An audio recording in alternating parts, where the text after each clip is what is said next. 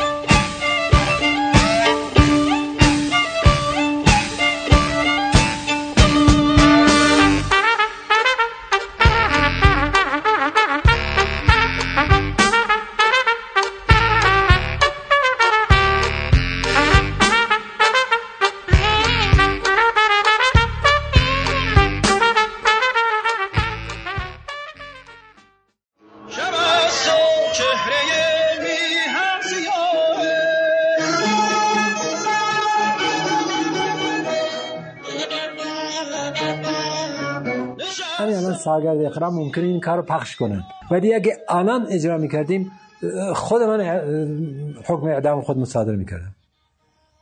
شب است و چهره میهن سیاه شعر گوش کن بین چی میگه. نشستن در سیاهی ها گناه تفنگم را بدن تا به جویم الان این اجرا کنی؟ شب است و چهره میهن سیاه برای چی سیاهه؟ نشستم در سیاهی ها گناه تفنگ گفته بدم راه بجوی الان کنی همون تاریخ مصرف داره. اون در زمان خودش ضبط شد تاریخ مصرف چون تموم شد.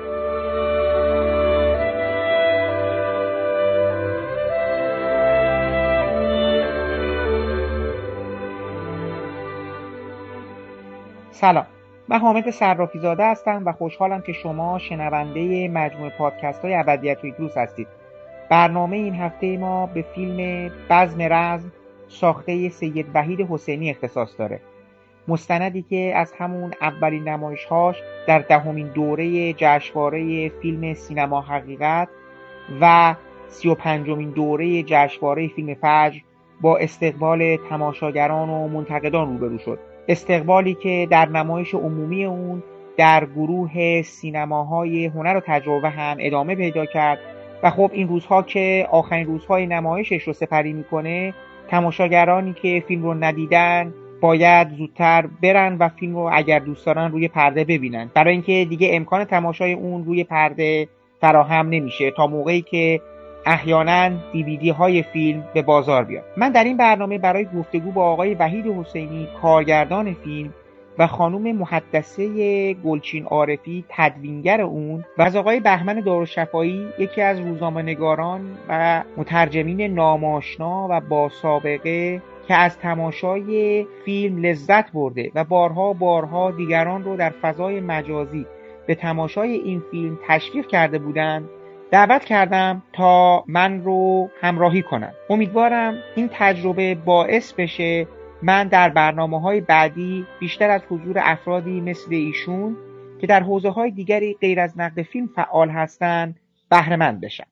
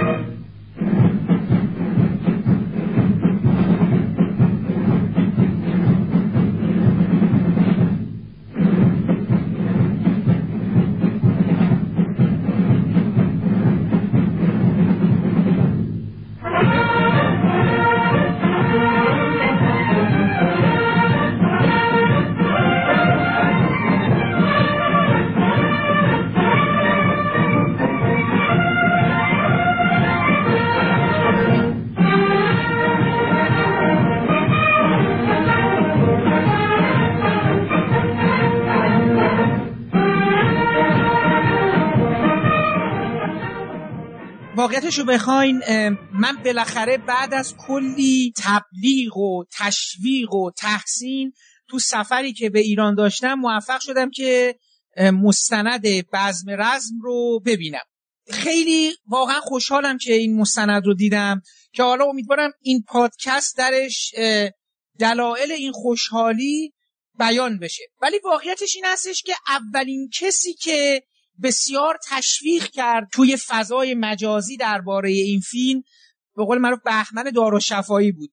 من یادمه که بهمن توی فکر می‌کنم اگه درست خاطرم باشه توی جشنواره سینما حقیقت سال گذشته فیلم رو دیدن و انقدر به شور و شوق اومده بودن که من تو کلامش می‌دیدم این رو همون موقع گفت. و از همون زمان از موقعی که فیلم اکران شروع شد تو گروه هنر و تجربه ایشون مدام برنامه فیلمو که خب الان قرار کجا اکران بشه خب الان اصفهانه الان شیرازه الان کرمانه. هی اینو اعلام می‌کرد و من می‌تونستم این شوق رو توی بهمن ببینم. خب به همین دلیل گفتم خب بذارید اصلا بهمن رو به عنوان کسی که سالهای سال خودش یعنی در حقیقت خبرنگار هست خودش یک فیلم مستند در مورد فرهاد در مورد یک موسیقیدان یک آهنگساز یک خواننده ساخته. دلبستگیش زیادی به مسئله مستند و گزارش های خبری و اینها داره. گفتم آقا بذار این دفعه ما یه مقدار یه خرقه عادتی بکنیم. نه لزوما یک منتقد بقول معروف فیلم و سینما که یه کسی که با فیلم خیلی اخت شده و حالا البته یه سری نگاه های دیگه هم شاید انتقادی هم به فیلم داشته باشه رو دعوت بکنیم که وارد این گفتگوی سه نفره ما بشن و ببینیم که این بزم رزم چطوری شده که اینطوری شده که حالا می‌خوایم در موردش صحبت کنیم. خب من اگه اجازه بدین بس صحبتمون رو با بهمن شروع می‌کنم. خب بهمن جان میشه برامون توضیح بدید چی شد که این فیلم انقدر نظر تو رو گرفت بعد از مدت ها چون من میگم تو کمتر می‌بینم یه دفعه در مورد یه فیلم ایرانی حتی مستند یا غیر مستندش اینقدر در حقیقت با اشتیاق تبلیغ بکنی صحبت بکنی چندین و چند بار. میشه برای ما بگی دقیقا چه چیز فیلم بزم رزم بود که در حقیقت قلب شما رو تسخیر کردش؟ من واقعا نه منتقد سینمایی هستم نه مستند سازم به اون معنی و علاقه من امیدوارم حالا حرفایی که می‌زنم واسه کسایی که این پادکست گوش می‌کنن وقت تلف کردن نباشه. من یه نکته اولش بگم که یه جوری جواب سوالتم شاید توش باشه. من وقتی که فیلم رو دیدم این مدت انقدر که به همه گفتم ببینم خیلی ها فکر می‌کردن که من جز مثلا روابط عمومی فیلمم. فرزندی ها مثلا جز عواملم. و مثلا از من چند بار تماس داشتم که مثلا راستی می‌خوایم ما فلانجا نمایش بدیم. گفتم والا من اصلا آشنایی ندارم با عوامل. و واقعا این یه چیزی بود که من موقعی که فیلم رو توی جشنواره حقیقت همونجوری که گفتی دیدم پارسال یعنی سال 95 اصلا اسم وحید رو اصلا نشیده بودم و کاری دیگه ای هم ازش ندیده بودم. حتی الان مطمئن نیستم که کار دیگه ای کرده یا نه. یعنی کارهای قبل اینش رو اطلاع ندارم واقعیتش. من دوستی داشتم خودش کارو مستند می‌کنه بهش زنگ زدم که مثلا این جشنواره چیا ببینم خوبه؟ به من گفت تو بزم نظم حتما ببین خوشت میاد. دو سه تا فیلم دیگر هم گفت ولی مشخصا تاکید کرد روی بزم نظم. منم شاید مثلا دو تا فیلم اون سال هم یه دونه فقط دیدم. و رفتم و دیدم و خب یه نوستالژی خیلی از ماها با اون موسیقی اول انقلاب داریم مشخصا و بعد جنگ چون خب یه دوره حالا همجوری که تو فیلم گفته میشه تنها موزیکی که ما باش مواجه بودیم همینها بود. و منم جز اون کسایی که نوستالژی خیلی تو من پررنگه. من خب یه وبلاگی که داشتم مرتب آهنگای انقلابی رو میذاشتم متنش رو میذاشتم فایلاش این ور میگشتم پیدا می‌کردم میذاشتم. به این ماجرا علاقه داشتم خیلی زیاد. و خب طبعا وقتی که موضوع فیلم خوندم گفتم خب احتمالا برای من جالبه دیگه. بالاخره تصویرایی داره یا مثلا یه سری رفته با یه آدمای مصاحبه کرده که من مثلا خوشم میاد. ولی اتفاقی که توی سالن افتاد حالا فقط نه من چون ما یه جمعی با هم دیدیم واقعا خیلی فراتر از این بود. من همون موقعم تو همین پستی که احتمالا تو اشاره کردیم نوشتم که واقعا من اگر که این فیلمی بود که من می‌خواستم بسازم. یعنی واقعا یه جوری بگم آرزون بود که بسازم و خب حالا نشده بود. حتی یه بار یه دورخیز خیلی کوچیکی هم برداشتم ولی دیدم که اون موقعی که ایران نبودم و دیدم که خب شدنی نیست چون به هیچ آدمی به هیچ در واقع آرشیوی دسترسی ندارم و کنار گذاشتم این فکر رو. ولی کاری که کرده بود وحید سراغ آدمایی که رفته بود آدمایی که پررنگ کرده بود موضوعایی که روش رفته بود خیلی شبیه نگاه من بود. یعنی چون علاقه ای که من به علیزاده دارم یا حتی مثلا بالاخره نینوا که به عنوان یه جوری فصل بندی فیلم انتخاب شده. همه اینا چیزایی بود که منم فکر می‌کنم احتمالا همینا رو پررنگ می‌کردم اگه می‌خواستم به این نگاه کنم. چون می‌دونم اگه مثلا من 80 تا المان جمع آوری می‌کردم و می‌خواستم 20 تاش تو فیلم بذارم احتمالا 18 تاش همینایی بود که وحید گذاشته بود. حالا دو تا اختلاف سلیقه ممکن چیزای دیگه باشه. و خب این خیلی برای من هیجان انگیز بود و من خب فکر می‌کردم انگار واقعا اینو فکر کنم حالا مخاطبم اینو متوجه می‌شد. فیلم بود که انگار خودم ساختم. یعنی همونقدر دوستش داشتم. و خب دلم می‌خواست که آدمو ببینن و حالا من خیلی اهل تعارف و اینام نیستم که آقا چون خیلی گفتم آقا چقدر میگی و اینا گفتم آقا من انقدر میگم تا هر کسی که دور من هست بره ببینه. شده در اثر اصرار من که خب خیلی هم که دور بر من بودم بالاخره در اثر همین اصرار رفتن دیدم. خب حالا من فقط یه توضیح تکمیلی بدم. این فیلم اولین مستند وحید نیست. در حقیقت وحید چندین مستند دیگه ساخته. دو سه تا از شاخصاش همه چیز درباره الی و در حقیقت در مورد پشت صحنه درباره الی بوده. یک دونه دیگه جدای نادر از سیمین بوده. یه فیلم داره در مورد پدیده فیلم فارسی. فکر می‌کنم اسمش باشه. رژیستور عقب مخاطب میگردد. فکر می‌کنم یک دونه درباره اکبر اعتماد مؤسس سازمان انرژی اتمی ساختن. فکر می‌کنم دوباره در مورد علی حاتمی یه دونه مستند ساخته. به نظر میاد که علاقه خیلی عجیبی هم داره به این پروژه هایی که یه مقدار جاه به نظر می‌رسه. این حالا و دو سه تا حداقل امی علی حاتمی و اکبر اعتماد و یه علاقه عجیبی داره. من خیلی خو... یعنی الان خیلی دارم احساس می‌کنم که دوست داشتم کاش که بیشتر اصلا در مورد کار... نگاهش به مستند و اینا صحبت بکنیم. ولی خب بایی جان من ما زیاد حرف زدیم. دوست داریم یه مقدار خودت صحبت کنی. لطف می‌کنید یه مقدار از از سن و سالت بگیم ما ببینیم که این همه علاقه و این همه تحقیقات و از علی حاتمی تا موسیقی اوایل انقلاب و چه می‌دونم پشت صحنه جدای نادر از سیمین و اینا داره از کجا میادش. یه مقدار برام از خودت بگو شروع کنیم از اینجا که تا برسیم به بزم رسم من قبلش یه تشکری از آقای دارالشفایی از بهمن عزیز بکنم که ما واقعا دوستای یه جوری نادیده بودیم. یعنی شاید دو سه بار بیشتر همدیگه رو ندیدیم.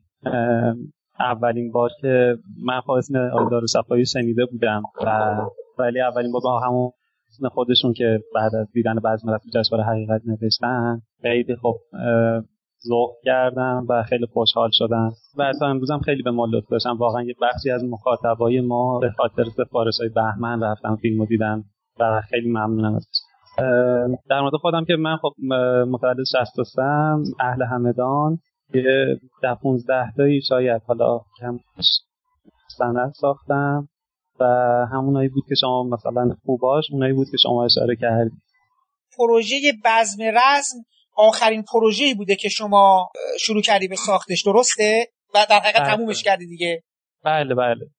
من می‌خوام ببینم این کلا گرایش تو به اون جنس مستندایی که مثل پورتری علی حاتمی اکبر اعتماد فیلم فارسی چون اون دوتای دیگه احتمالا خودت از اشتیاقت سر صحنه حاضر شده بودی برای دستیار کارگردان بودی. چه جوری بود اصلا پروژه های درباره الیو جدای نادر رسمی چطوری به عهده شما سپرده شد؟ خودت داوطلبانه رفتی یا از شما خواستن که پشت صحنه رو شما بسازید؟ اون دیگه خیلی اوایل جوانیم بود در واقع خب. پایان نامه دانشجویی بود فیلم درباره الی. خب. من بله یه دفتری در واقع کارهای تصویری و تدوینی همون کارهای دانشجویی انجام می‌دادم و مصادف شد که توی اون دفتر آقای فرهادی اومد و قرار شد که توی اون دفتر درباره الی ساخته بشه. بعدی که کارهاش انجام شد خب یه نفر می‌خواستن که بر فیلم پشت صحنه بسازه. خب بخت و اقبال با من یار بود که خب این اتفاق برای من افتاد. یعنی قرار شد که من این کارو بکنم. بعدی که شروع کردیم چند روز اول پیشنهاد دادم به خدای فرهادی که منم دیگه مثلا ترم آخر دانشجوییمه و مثلا اگه بشه اینو به عنوان فیلم پایان نامم انجام بدم که ایشون هم قبول کرد و خب خیلی هم طولانی بود و پروسه ساختش. تقریبا یک سال یک سال و نیمی طول کشید.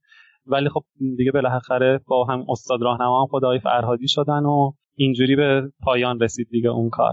بعد از اونم با دو سال بعدش دوباره به پیشنهاد خودشون برای جدایی نادر رسیمی اونم برای پشت صحنهش رفتم و این دوتا کار شروع کار من توی سینما بود و پایانش تقریبا چون دیگه بعدش دیگه نرفتم سر کارهای سینمایی برای به عنوان پشت صحنه خیلی فکر کنم پشت جدی نمی‌گیرم و واقعا هم همینطوره تا الان. این دوتا رو ما شدش که در دیویدی های فیلم ازش استفاده بشه چون تو دیویدی ها و بلوروی های خارج از حالا به حال اگه نسخه های خارج از ایران باشه نسخه هایی که نسخه های جهانی در حقیقت اینجوری بهتره بگم به حال همیشه یه بخش به صورت بانس یا بله. حالا اضافه بر سازمان هستش که مستندهای پشت صحنه فیلم رو هم نشون میدن فیلم های شما رو تونستن منظور کنن توی اون دوتا دیویدی جهانیش در ریلی که نه فکر نکنم نشد یعنی نهایتا حالا اون نسخه هم که من تهیه کردم. ولی جدا اینا در اون نسخه که توی ایران اومد یک فیلم کوتاهی در واقع. اون فیلمی نبود که من ساختم ولی یک بخش هایش که حالت درست. بله یه بخش از اون مستند توی پشت صحنه جدا اینا در این هست که کار منه. ما امیدواریم بتونیم اون دوتا رو ببینیم. چون من واقعا دوست دارم ببینم که اصلا پشت صحنه این دوتا فیلم داشته چه میگذشته. و خب خودم خیلی دوست دارم. یعنی خودم فکر می‌کنم اون پشت صحنه در جزء پشت صحنه‌های خوب سینما ایرانه. خودم براش خیلی زحمت کشیدم. خب اون وقتا به نظرم چون خیلی انگیزه داشتم و میگم به عنوان کار پایان نامم بود به نظر خودم خوب روش کار کرده بودم. ولی خب بنا به دلایلی خیلی دیده نشد. درست. حالا اگه یه وقتی باشه که خیلی خوب میشه پروژه علی حاتمی و فیلم فارسی قصهش چی بوده؟ اینا رو و البته آقای اعتماد این دو تا اینا اینا چیزای شخصی خودت بود یعنی علاقه شخصی خودت بود تحقیقات خودت بودش می‌خواستی از طریق فیلمسازی بهشون برسی؟ بله من به هر حال تو مستندسازی به یه چیزای علاقمندم. مثلا تاریخ معاصر ایران رو دوست دارم. دوست دارم راجع این زمینه ها کار کنم. فیلم فارسی البته به در واقع توصیه و سفارش جهاد دانشگاهی بود که از ما می‌خواستن در زمینه سینما یک فیلمی کار بکنن. من خودم پیشنهاد فیلم فارسی رو دادم که مثلا میشه راجع به این پدیده کار کرد که چه سیری رو داشته تو سینمای ایران. از اونجا شروع شد ولی دیگه خودم اونو انجام دادم و ادامهش دادم. اکبر اعتمادم به پیشنهاد یک از دوستام آقای گنجهی بود که به واسطه با آقای دکتر اعتماد آشنا شده بود و قرار شد که یعنی پیشنهادش داد که با هم دیگه این کار رو انجام بدیم. و دکتر اعتمادم اهل همدان هستن همشهری بودن. خب اونم خیلی علاقمند شدم به سوژه و دیگه رفتیم تو دلش. اونم جز کارهایی به نظرم خوبیه که حالا منتشرم شده توسط نشر بتوون. علی حاتمی البته از یه جای دیگه شروع شد. یعنی پاراوی قرار بود که یه بزرگداشتی برای پنج تا از بازیگرای سینما ایران آقای انتظامی آقای مشایخی و نصیریان و مشایخی و اینا بگیره. این پنج نفر آقای رشیدی. به ما پیشنهاد دادن که کلیپ های این پنج نفر رو بسازیم. به واسطه این در کنارش می‌خواستن یک بزرگ داشته کوتاهی هم برای علی حاتمی بگیرن که از ما خواسته بودن یک کار کوتاهی بکنیم. من خودم از این سفارش سعی کردم یه کار بیشتری یعنی وقتی دیگه فرصت پیش اومد که برم سراغ این بزرگان مثل منوچهر اسماعیلی ناصر تحماس و دیگران ترجیح دادم که در اون حد باقی نمونه و یک ادای دینی بشه به علی حاتمی که برای خودمون هم دوستش داشتیم که یک کاری بشه. خیلی پورتری ویژه‌ای به اون معنا نیست به نظر خودمون. ولی یه ادای دینیه یه یادی از علی حاتمی ببین من یه سوالی قبل از اینکه بریم تو بزم رزمم می‌خوام ورای اینا ازت بپرسم. ببین وقتی که رفتی طرف مسئله مثل اکبر اعتماد یا حالا همین بزم رزم علی حاتمی. تو شخصا علاقه نداشتی نسخه سینمایی از اکبر اعتماد بسازی؟ ببین بذار اینجوری برات بگم. چرا دارم اینو ازت می‌پرسم؟ من احساس می‌کنم که فیلم های سینمای ایران سینمای مستند ایران نه فیلم های سینمای داستانی ما به یک ورطه ای از تکرار افتاده که پیشنهادهایی به نظرم باید داده بشه که ما از این فضا بیایم بیرون. یکی از این پیشنهادها به نظر من رفتن به سمت همین تاریخ معاصریه که شما میفرمایید و از دل تبادل با این تاریخ معاصر حالا من تو این سوال یه چیزی دارم که بعدا با بزم رزم باهات مطرح خواهم کرد. از دل تبادل با این تاریخ معاصر یک حرفهایی برای امروزمون داشته باشیم. کاری که مثلا کیانوش ایاری با دکتر قریب انجام میده یه کار به نظرم منحصر به فرده و کمیاب. من واقعا وقتی دیدم که تو مثلا برات این مهم بوده که بری طرف زندگی در حقیقت دوران اکبر اعتماد کسی که توی ایران میاد و مؤسس انرژی اتمی میشه هیچ وقت وسوسه نشدی یا در خودت ندیدی که آقا نسخه سینمایی این آدم رو با کلی آدم دیگه با چیزای دیگه بری بسازی؟ می‌خوام ببینم اگر امکانات من اگر مسئله امکانات رو کنار بذارم انقدر نگاه بلند پروازانه داری که مثلا بشینی یه فیلمنامه ای بنویسی در مورد زندگی و دوران اکبر اعتماد و حالا از تو دلش نسخه سینمایی بکشی بیرون؟ اگه منظورتون درست فهمیده باشم منظورتون دقیقا فیلم داستانی آره، دیگه آره، مستند آره. سینمایی که نیست. نه نه نه نه. داستانی اصلا منظورم داستانی با بازیگر با عوامل با طراحی صحنه. بله منظورم سینمایی هستش. بله. یه جور شبیه کارهایی که مثلا مهدویان می‌کنه دیگه. شاید. حالا مهدویان من اونقدر چیز نه- حالا مهدویان هم یه جنسشه. میگم من متوجه ایاری. گفتم ایاری تو روزگار غریب بیشتر مد نظرم بود. یا کاری که کمال تبریزی با شهریار کرد. یا به حال این آدم ها آدم های مهم تاریخ ما هستن که بعدا هم ما شاید نسل جدیدم کمتر در موردشون بدونه. ولی حالا کلا اصلا می‌خوام ببینم رابطه با. سینمای داستانگو چطوریه و حالا این علاقه تو دوست داشتی ترجمه کنی به یک فیلم سینمایی؟ راستش الان که شما گفتین یه ذره وسوسه شدم ولی نه که بگم نه.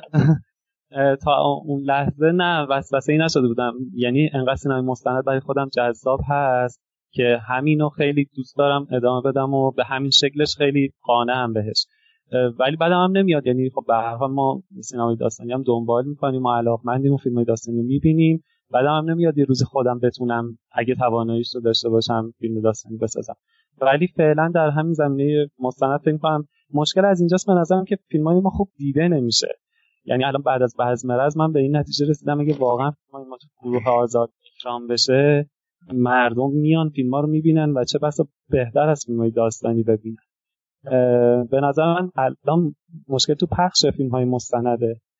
مگر نه بچه ها خب دارن خوب کار می‌کنن و فیلم ها کیفیتش خیلی خوب رفته بالا. فقط مشکل پخش بریم سراغ بزمره هست خب من فکر کنم من بعضی سوالا رو ممکنه خودم جوابشو به نوعی بدونم. حالا تو حرفای خودت و قبلا اینا ولی سوالاییه که حالا از من به عنوان یکی از کسانی که فکر می‌کردن به فیلم مرتبطم پرسیده شده یه موقعی اول از همه این که تهیه کننده خب روایت فتحه.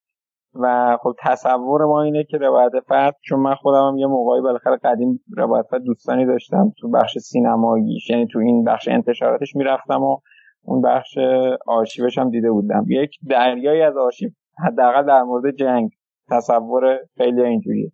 خب ببینم این تهیه کننده چقدر کمک بود در جمع کردن این اسناد. چون خب بالاخره بخش اصلی تو فکر کنم پارسال هم جایزه تحقیق پژوهش رو بردیم برای بعضی واقعا یه بخش خیلی مهمی توی مستند پژوهشه و این فیلم که می‌بینی می‌فهمه آدم که چقدر براش زحمت کشته شده هر یه دونه عکسش هر من چون خودم یه کار کوچیکی کردم توی این حوزه می‌فهمم که هر یه عکسی ممکنه که چقدر از سازنده وقت گرفته باشه که بره پیدا کنه فقط برای اینکه چهار ثانیه توی یه تصویر باش پر کنه. یکم راجع به این که هم در مورد جمع کردن این منابع چه روندایی داشت و بخش مهمترش این که تهیه کننده چقدر نقش داشت توی این چقدر راه تو رو باز کرد در برای تو باز کرد.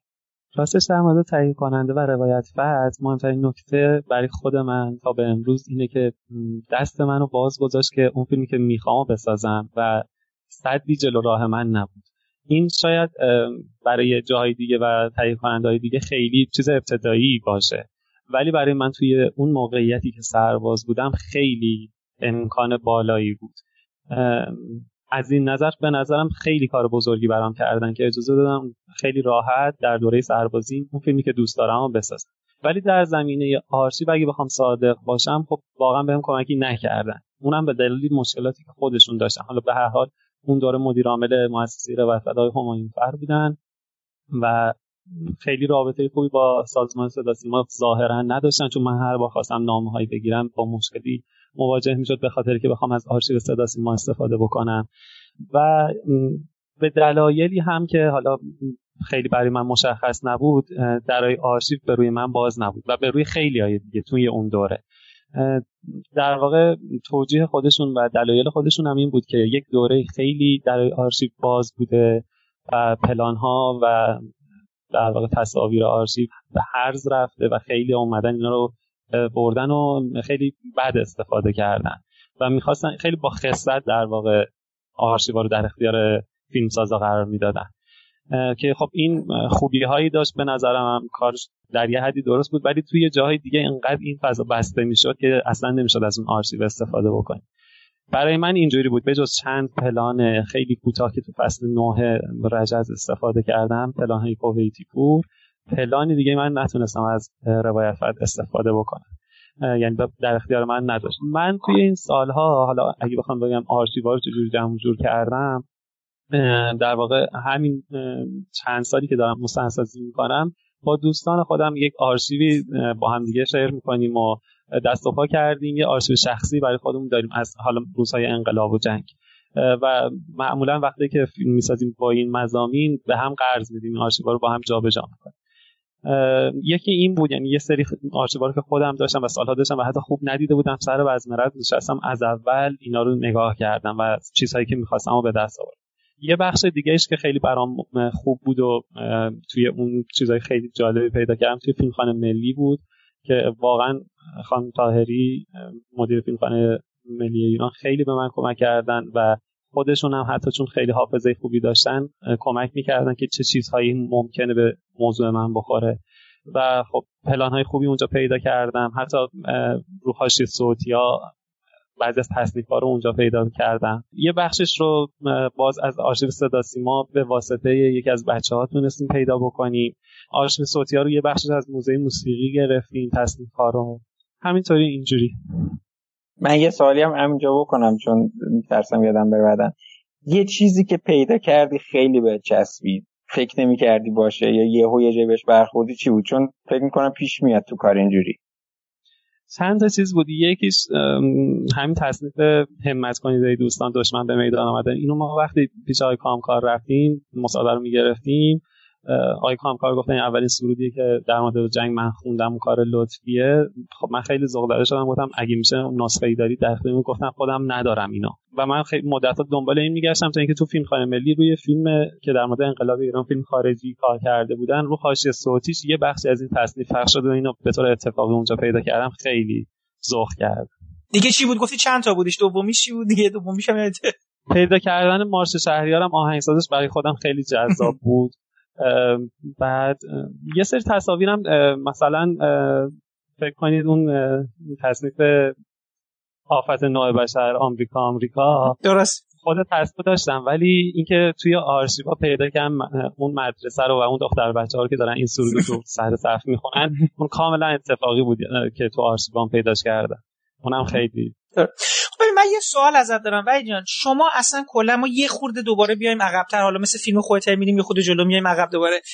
قصه بزم رزم از کجا شروع شد؟ یعنی می‌خوام ببینم چی شد که تو اصلا خواستی که روایت بخشی از موسیقی بعد از انقلاب یا در حقیقت موسیقی که در ایران شنیده می‌شد تا یک مقطعی یا موسیقی غالب رو خواستی برای این فیلم در نظر بگیری.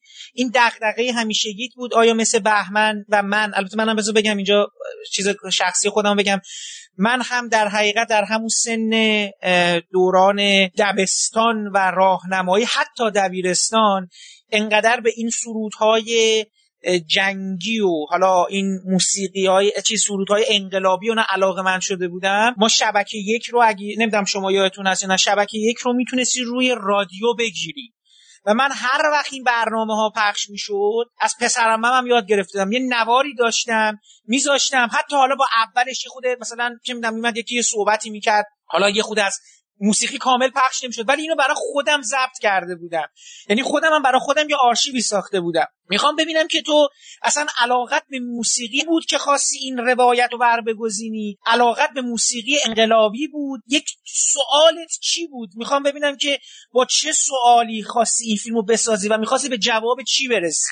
علاقم واقعا به موسیقی بود. یعنی علاقمندی خودم به موسیقی و میگم تاریخ معاصر ایران و خود ایران.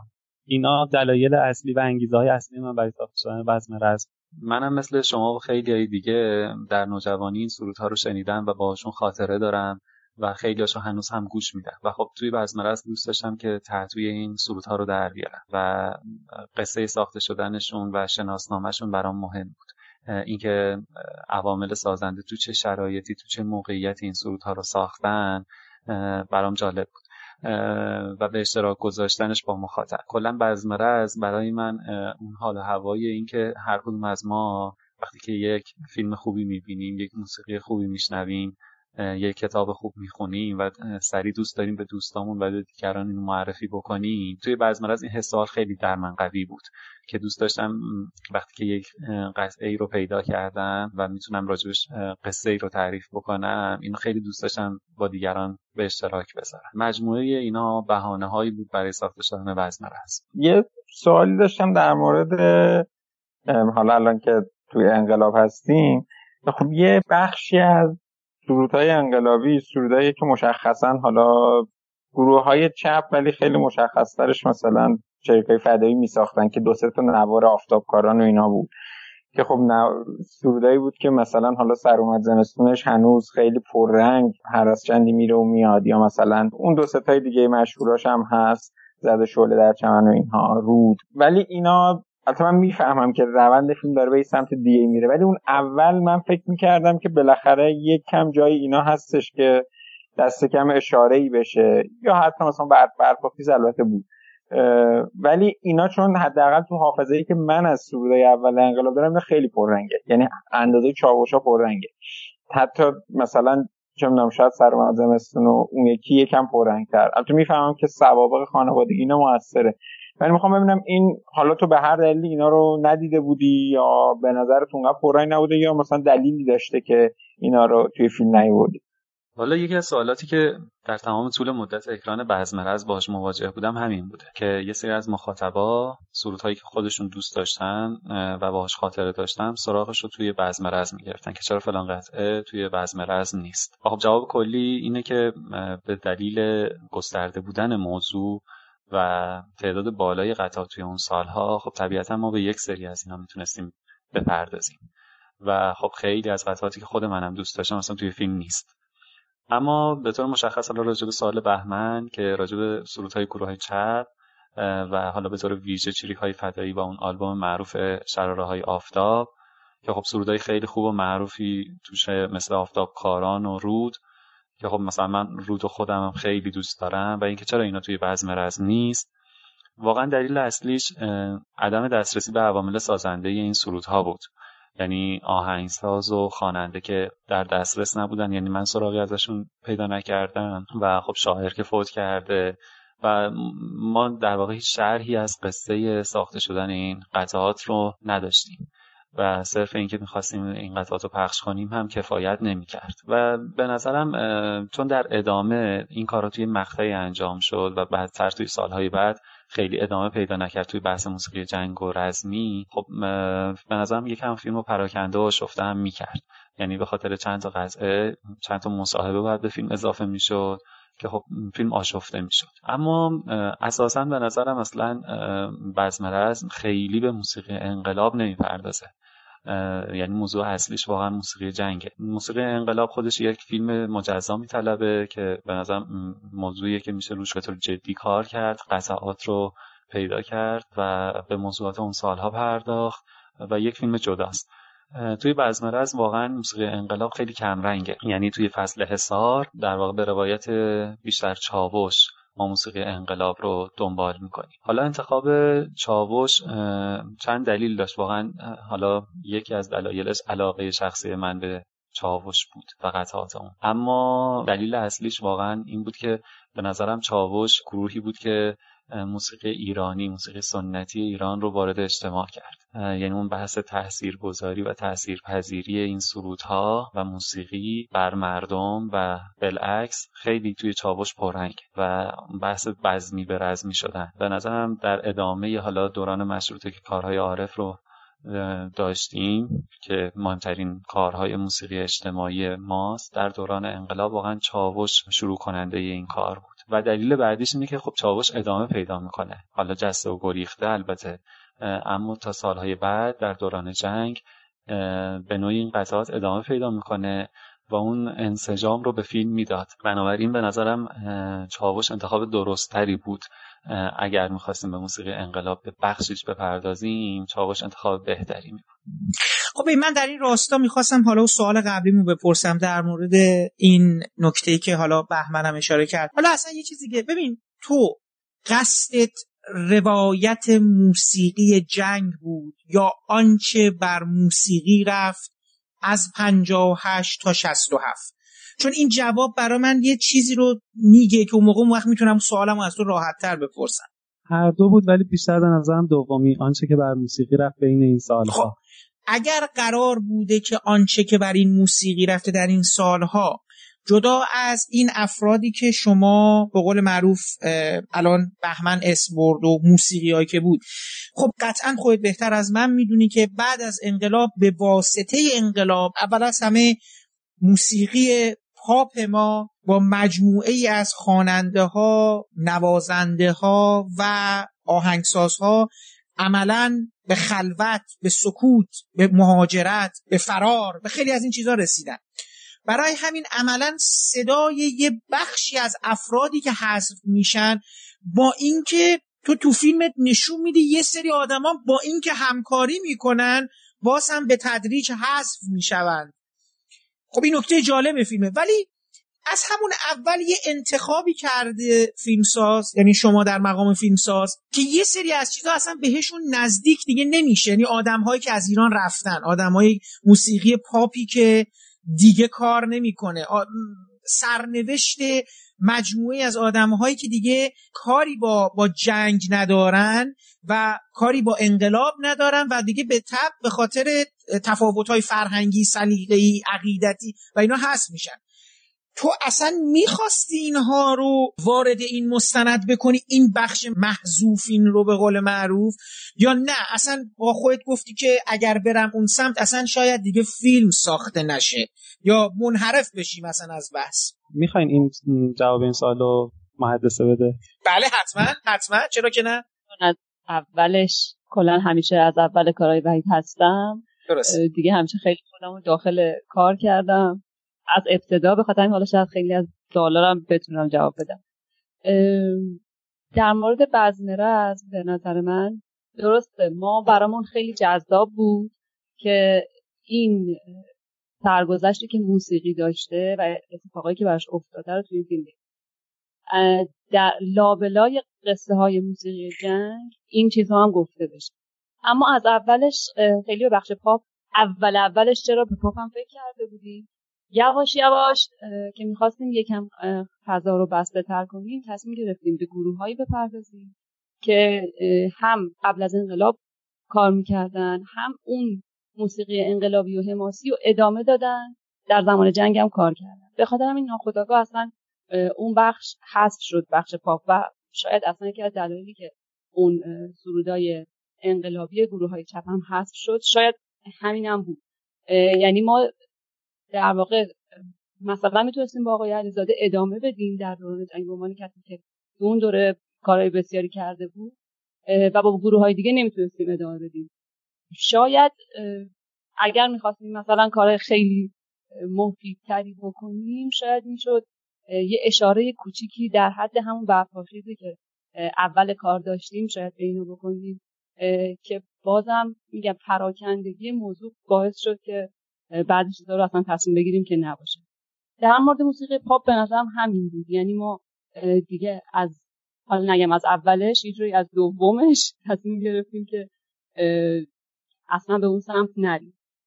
حتی یه ذره از قطعات بعضی از سری قطعه خونده بودن برای جنگ. میشه بگی کیا؟ الان میشه حداقل بگیم ما بدونیم کیا بودن؟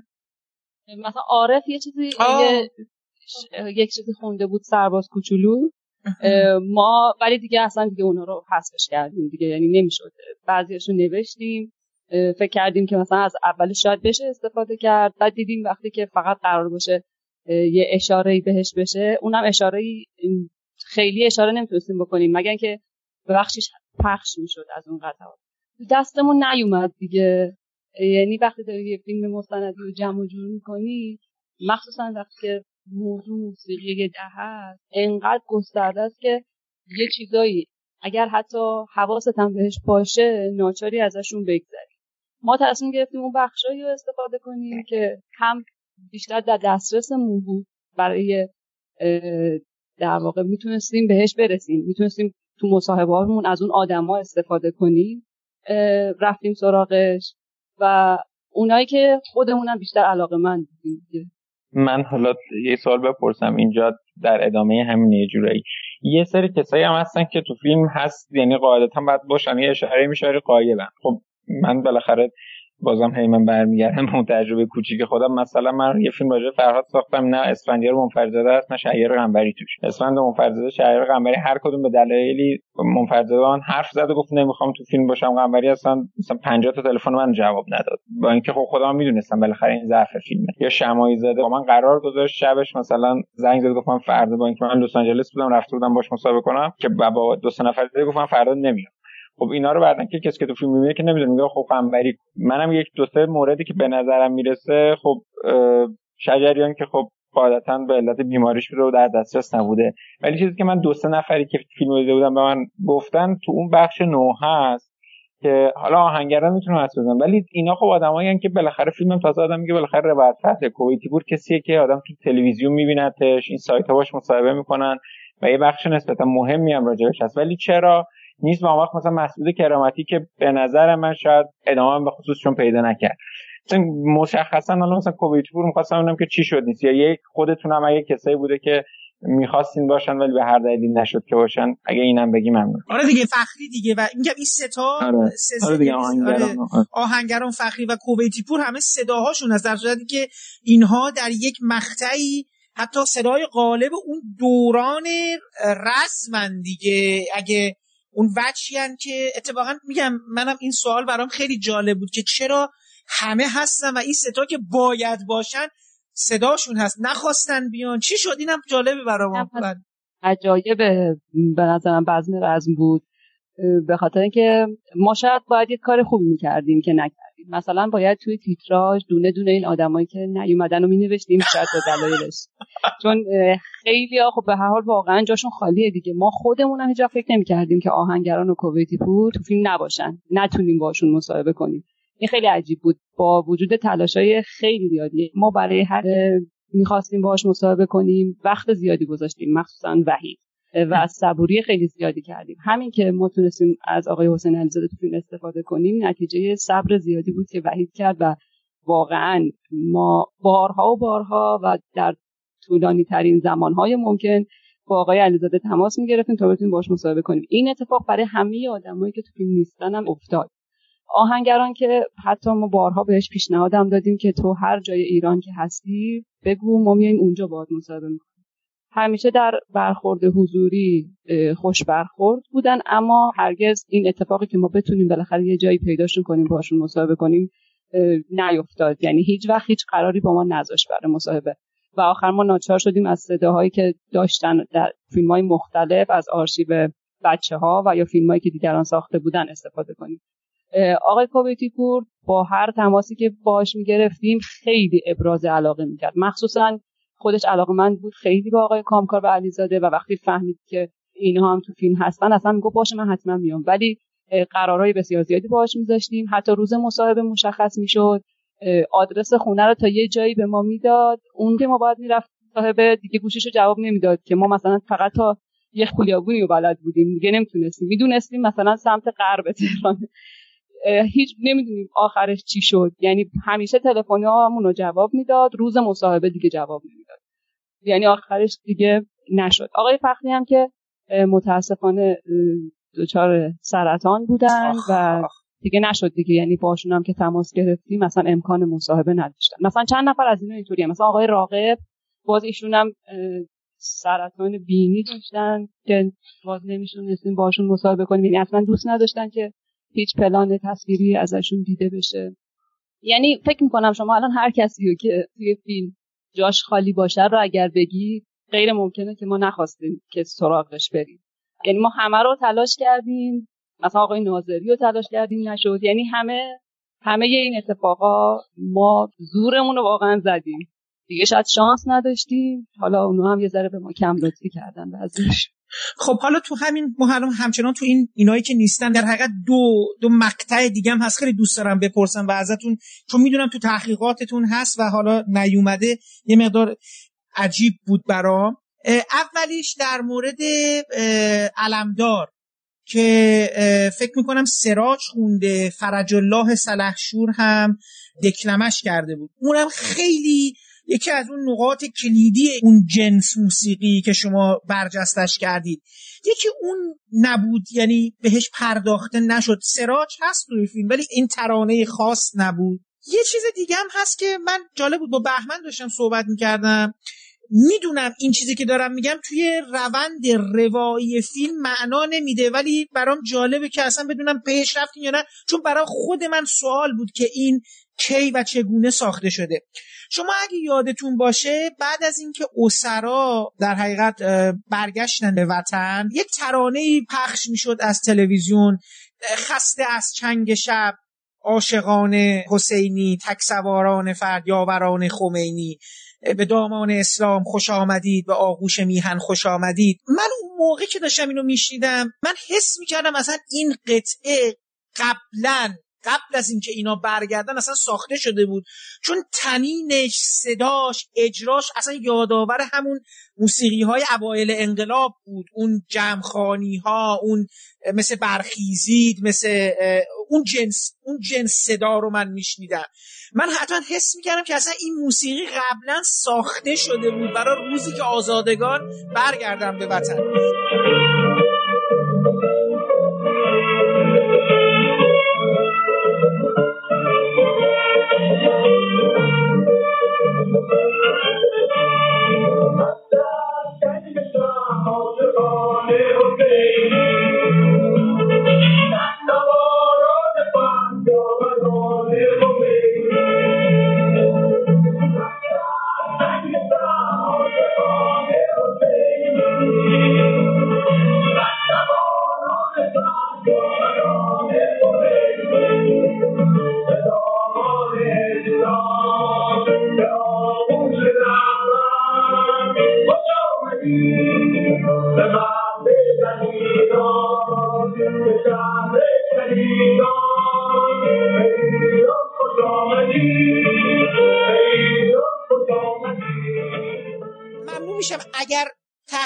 و رسیده بودید به جایی در مورد این موسیقی اینم به ما بگید که قصه این موسیقی چیه و آیا می‌شد تو فیلم جاش بدید یا نه؟ دیگه اونم قصهش به خاطر دلایلی نیست تو فیلم.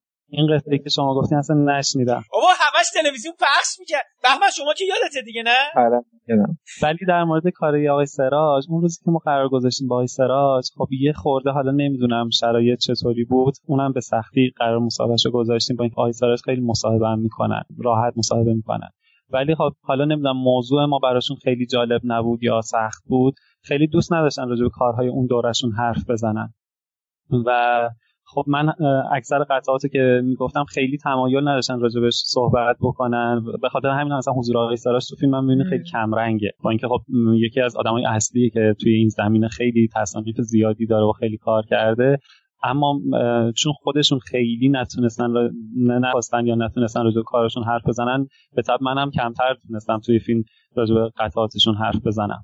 به خاطر این کمرنگ بعد از اینکه فیلمو دیدن خودشون یه خورده ابراز پشیمانی کردن. یعنی گفتن کاش که حالا تو هم یه تلاش بیشتری می‌کردی منو سر ذوق می که من بیشتر حرف بزنم. ولی حالا راستش منم اون روز واقعا تلاش خودم رو کردم ولی جوری در واقع بود که نخواستن اون روز یعنی با من اون همکاری رو نکرد. به اون خاطر خب خیلی گذرات دیگه. یعنی تصانیف ما یه خورده پخش می‌کنیم و خیلی کوتاه راجبش یه چیزی میشنویم که چه سرگذشتی داشت. پس شما با این حساب خیلی مصیبت کشیدین. اگه اینقدر تازه با این همه سنگندازی و من فکر می‌کردم اینها محصول آدمایی بوده که راغب بودن در مورد کارهایی که کردن حرف بزنن. از علیزاده تا سراجش از کوبیتی پور تا آهنگرانش همه شما رو یه مقدار اذیت کردن دیگه درسته؟ واسه در مورد هر کدوم فرق می‌کنه. مثلا علیزاده خیلی دیر وقت دادن. خب چون اون دوره طول کنسرتاشون بود و خیلی سرشون شلوغ بود.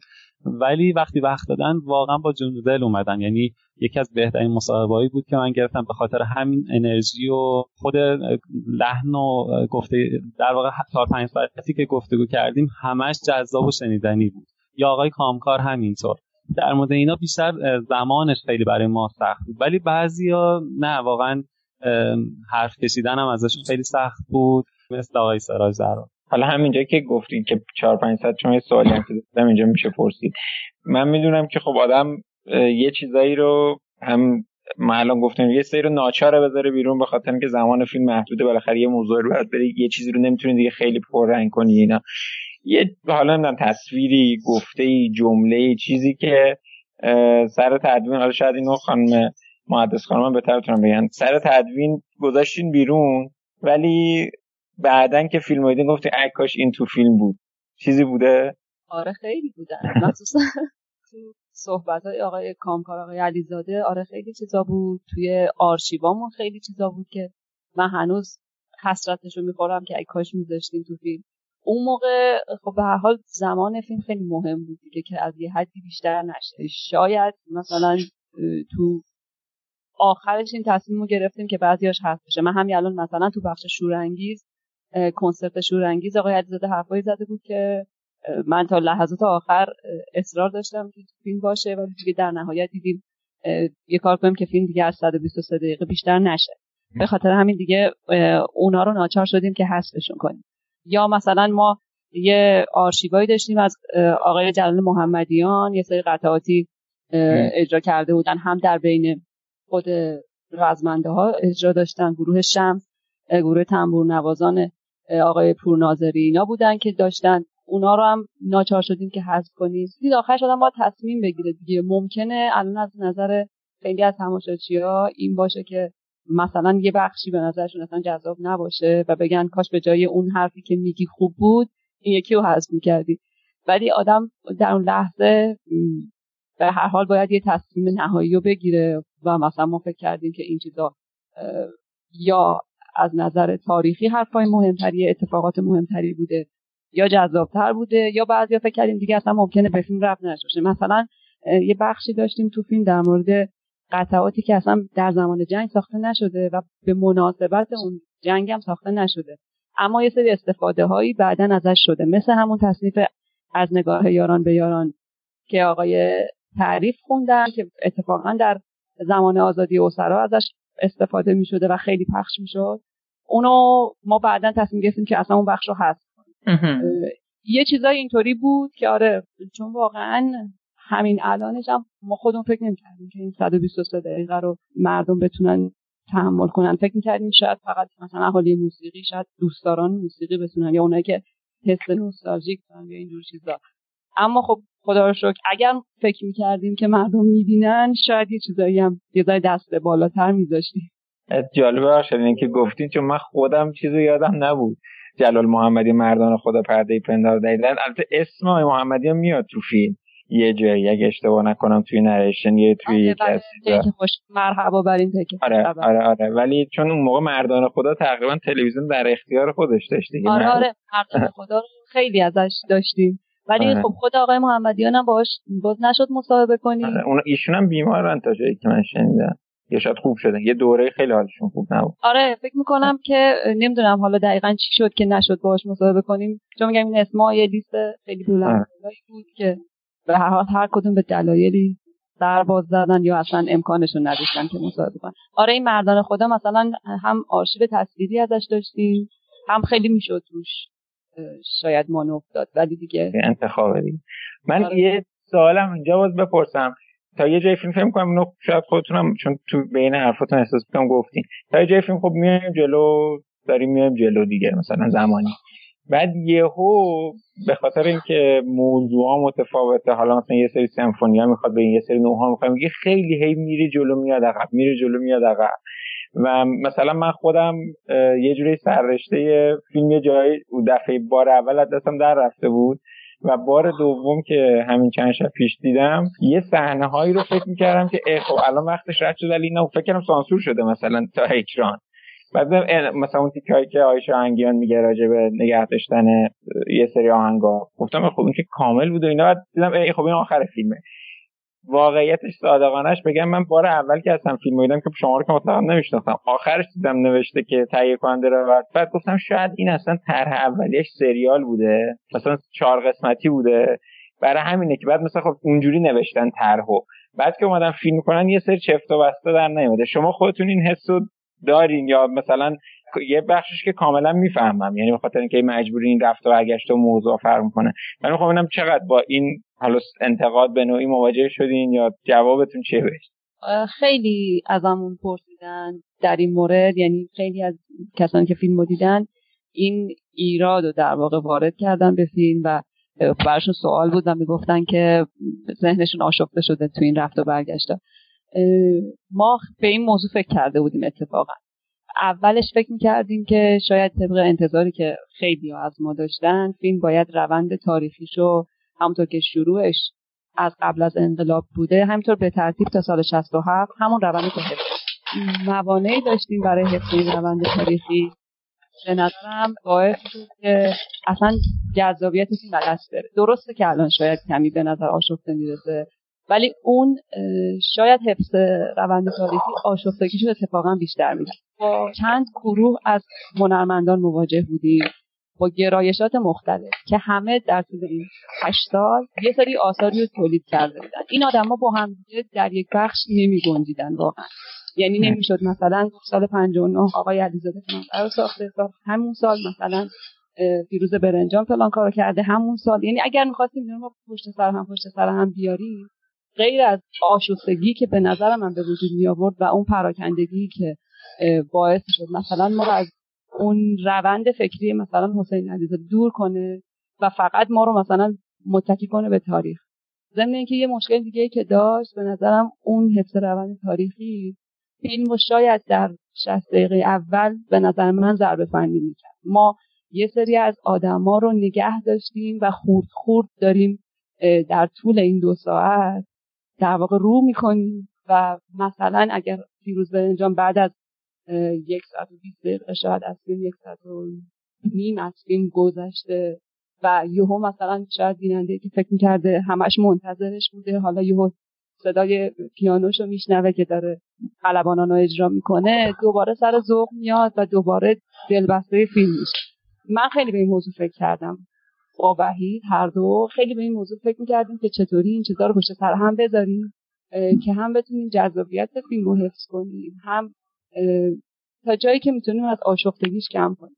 مثلا اون بخشی که آقای شاهنگن در مورد همون قطعاتی که حالا خودش میگه اجازه پخشش نداده صحبت می‌کنه ما اونو گذاشتیم تو بخش یه بخشی به نام بخش مخالف یعنی اول یه مقدار کارای این گروهی که حالا به عنوان مخالف در واقع بعدا معرفی میشن.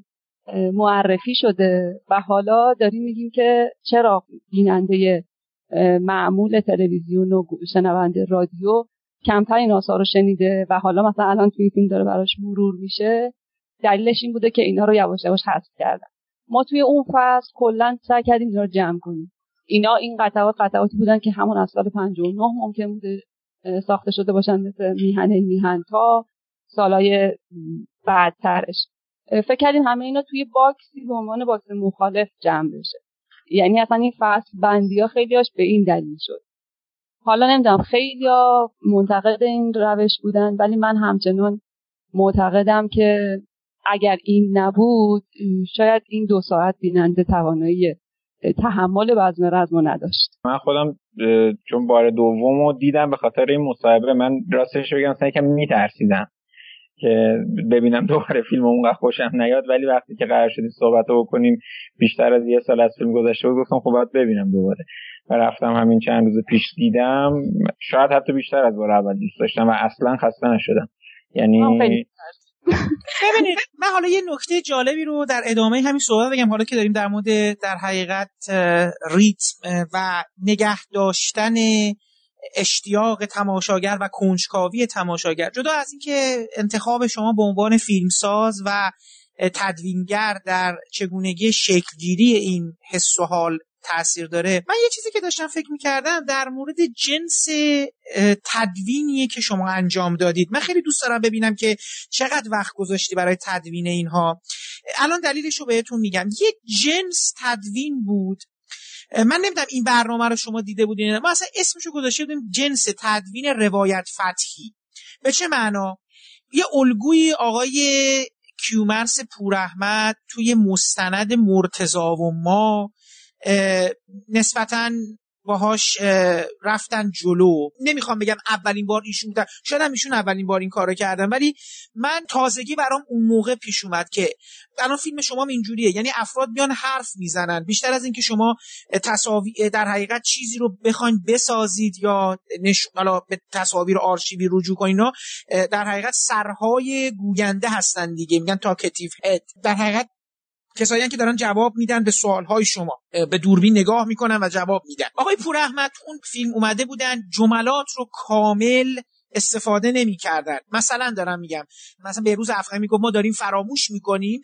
این کلمه ما, ما داریم فراموش می‌کنیم قطع می‌شد به جمله یه آدم دیگه فقط یه جمله. و عملا یک جمله کامل از زبان چهار پنج نفر شکل می‌گرفت. توی این پس پورتری که قرار بودش از مرتزا آوینی نشون داده بشه.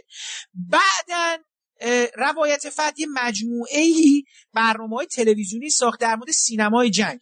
من یادمه مثلا توی اون برنامه ها انگار یه سری تصاویر دور ریختنی رو توی گفتگوهای اصلی گذاشته بودن. مثلا یادم بهروز افخمی توی اون برنامه داشت خستگی درد می‌کرد ما اصلا ندیدیم که مثلا وسط یه گفتگوی رسمی یا آدمی مثلا این شونه هاشو یه خود قرچ و گروچ بکنه.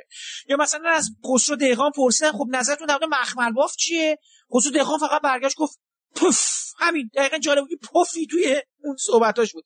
حالا این جنس تدوین رو خب شما به یه نوعی اینجا استفاده کردید. یعنی صحبت ها کامل پخش نمیشه. یا حتی اصلا الگوی تدوینی این که این فیلم چگونه شروع شد. یعنی همین که مثلا یه دفعه از اینا پرسیده که مارش جنگ چی بوده و اینا و چند نفر میگن چی؟ اصلا نشنیدم. یا مثلا یکی سر و صورتشو میندازه بالا اینجوری که من یادمه. اما اولش خیلی شبیه اون بود. من خیلی دوست دارم ببینم که چه سبکایی رو شما اصلا تو ذهن داشتید برای تدوین این فیلم. یا چند نوع چیز رو رو کاغذ با همدیگه من دوست دارم هر جواب بدین. چقدر با همدیگه بده بستون داشتین که آقا بالاخره ما این آره من علاقه دارم در مورد تاریخ معاصر می‌خوام یه فیلم بسازم و موسیقی. حالا این چه جوری تدوین بشه یا طراحی این قضیه توی تدوین شکل گرفت یا نه قبلش اصلا این تصمیماتون رو یه تصمیمای اصلی رو گرفته بودید شما دوتا. خیلی به هم آمیخته بود به نظرم. حالا قبلش در مورد مرتضی ما بگم. اون سبک تدوین که توی اون فیلم بود یه مدتی خیلی مد شد و. همه خیلی ازش استفاده می‌کردن. یعنی همین الانم شاید بعضی ها هنوز هیجان استفاده از اون سبک داشته باشن.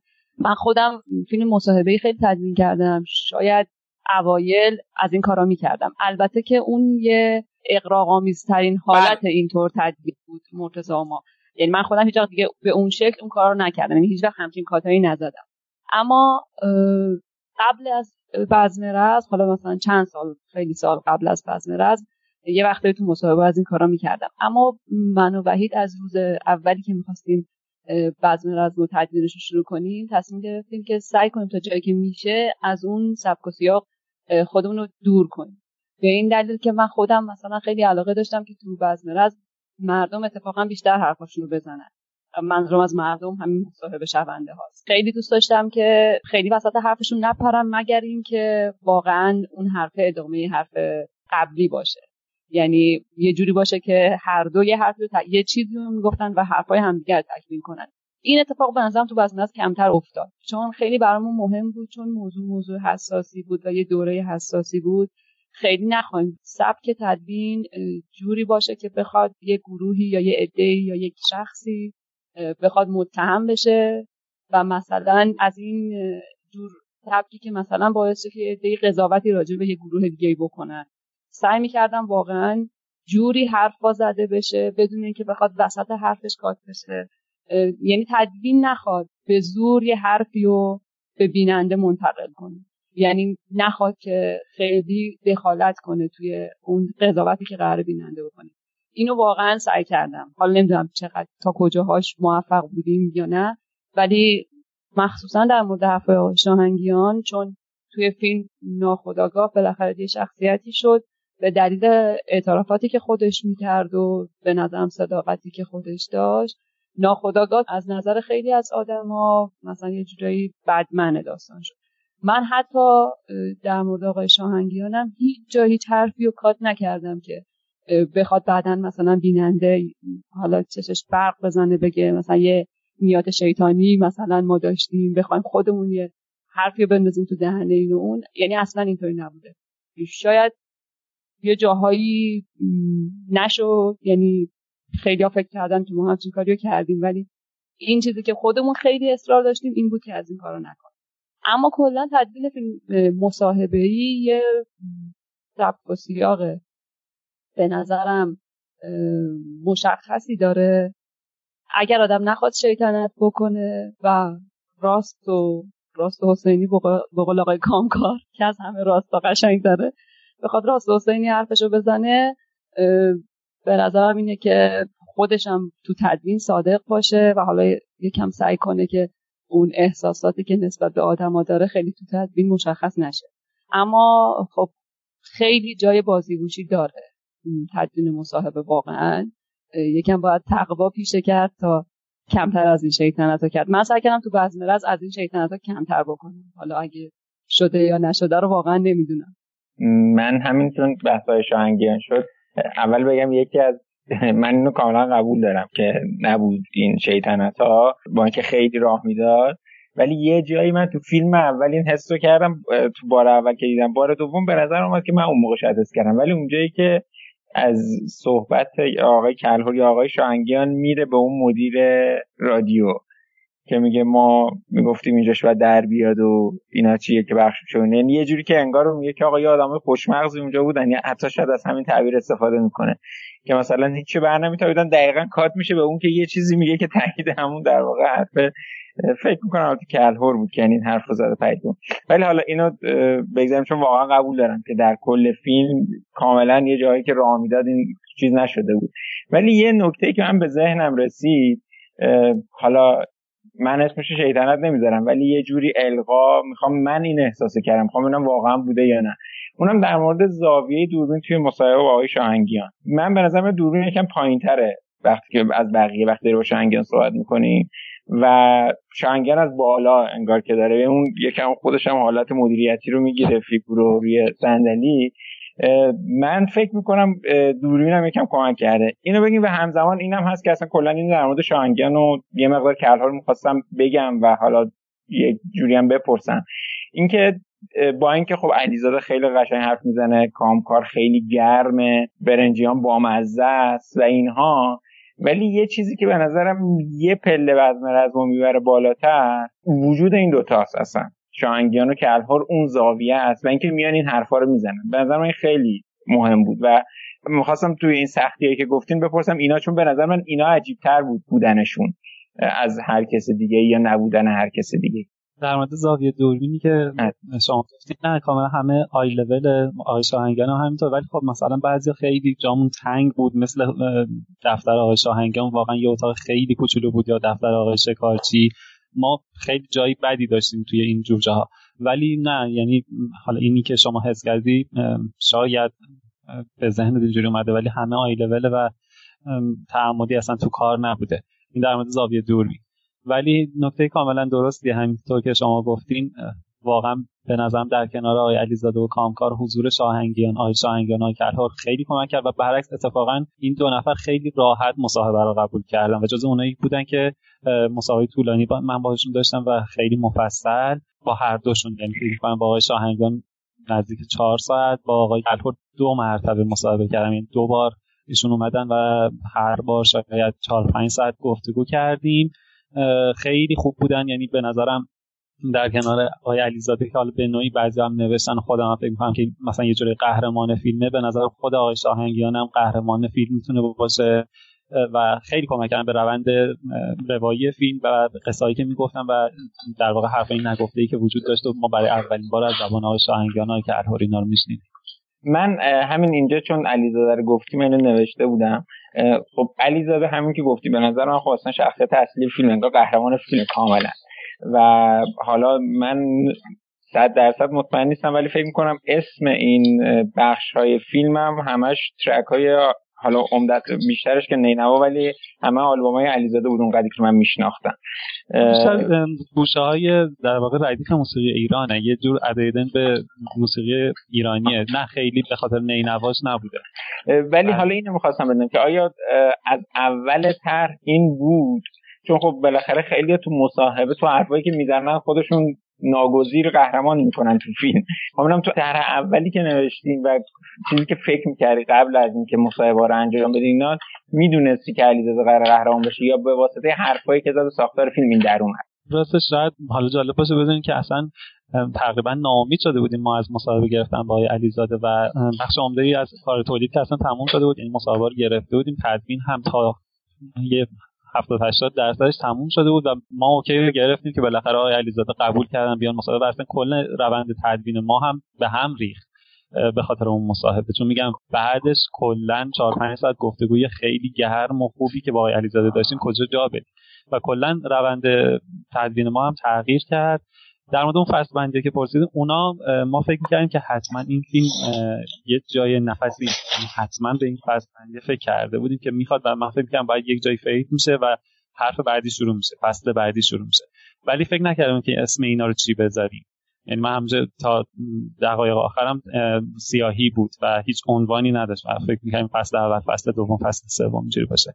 این پیشنهاد مهندسه بود که یه جای کار گفتش که با توجه به مضمون هر فصل ما یه اسم یکی از گوشهای ردیف رو بذاریم که به مضمون اون بخش بخوره. مثلا فصل حصار اون بخش اوایل سال 57 و محجور بودن موسیقی و یه جور در حصار بودنشه. یا مثلا فصل مخالف فصل مخالفت های با موسیقی یا درآمد و پیش درآمد که مشخص شروع کار بود یا رجز بخش در واقع نوحه ها شد مویه بخش موسیقی های محلی شد. گشایش فصلی بود که یک گشایشی در موسیقی به وجود اومد با در واقع که ما تو فصل بحث کنسرت شورانگیز رو داریم. همینطور یعنی سعی می‌کردیم که این به مزامین اون فصل ها بخوره این اسامی که انتخاب می‌کنیم. من یه سوالی دارم درباره اینکه به نظر تو و به نظر شما یعنی در به نظر شما سازنده های فیلم فیلم در ارتباطش با امروز ما یعنی ایران در 96 95 94 اول از همه فیلم روند ساختش چقدر طول کشید؟ این از اول تحقیق تا نقطه ای که تدوین تموم شد و در حقیقت پس از تولید رو انجام دادید زمان ساخت این فیلم چقدر طول کشیده برای شما؟ یک سال و دو سه ماه فکر می‌کنم طول کشید. از لحظه ای که شما ایده به ذهنت رسید و شروع کردی به تحقیق و جمعآوری و سرک کشیدن به این ورا گرفتن وقت مصاحبه تا لحظه ای که گفتگو یعنی حقیقت میگم پس از تولید تموم میشه یک سال و سه چهار ماه درسته؟ ایده و طرح اولیش که ساعتها تو ذهن من دو سه سال پیش بود. بعد از اینکه مطرحش کردم خب من یه بخشی از این تصنیف ها و اینا رو خودم داشتم و بله. یه برده ای از قصه هاشون رو می‌دونستم. توی گپ زدن های با اهالی موسیقی و خوندن یه سری مطالب اینا رو می‌دونستم. ولی خب اینا خیلی جهنبندی نشده بود. ولی از اون لحظه که دیگه شروع کردم به طور جدی و این اینا رو نوشتم روی کاغذ تصویر رو در آوردم آدما رو در آوردم و شروع کردم به گرفتن مصاحبه های پژوهشی و اینا. تا تدوینش هم تقریبا میگم دیگه از یه جایی که مصاحبه 7 رو گرفتیم شروع شد تدوین کار تو دل کار. و فکر می‌کنم هم مجموعا میگم یک سال دو سه ماه طول کشید. دو سه ماه. ببین حالا اینو می‌خواستم ازت بپرسم. اینکه من می‌خوام ببینم که شخص تو احساس می‌کنی که فیلم شما در حقیقت در سال 96 که اکران شده چه صحبتی برای امروزه؟ یعنی چه چه داشته برای این روز و روزگار ما داره؟ من یک مثال برات می‌زنم. می‌خوام بدگم دقیقا منظورم چیه. سالی که گذشت توی جشنواره لند، فیلم لندن یک فیلمی دیدم به اسم پرامیست لند سرزمین موعود. داستان یک فیلم مستنده مستند این هست درباره الویس پرسلی ولی به چه معنا؟ الویس پرسلی در سالهایی که قبل در ای که به اوج می‌رسه. یک سفری رو در آمریکا انجام میده با یک ماشین رویز رویسی که داشته.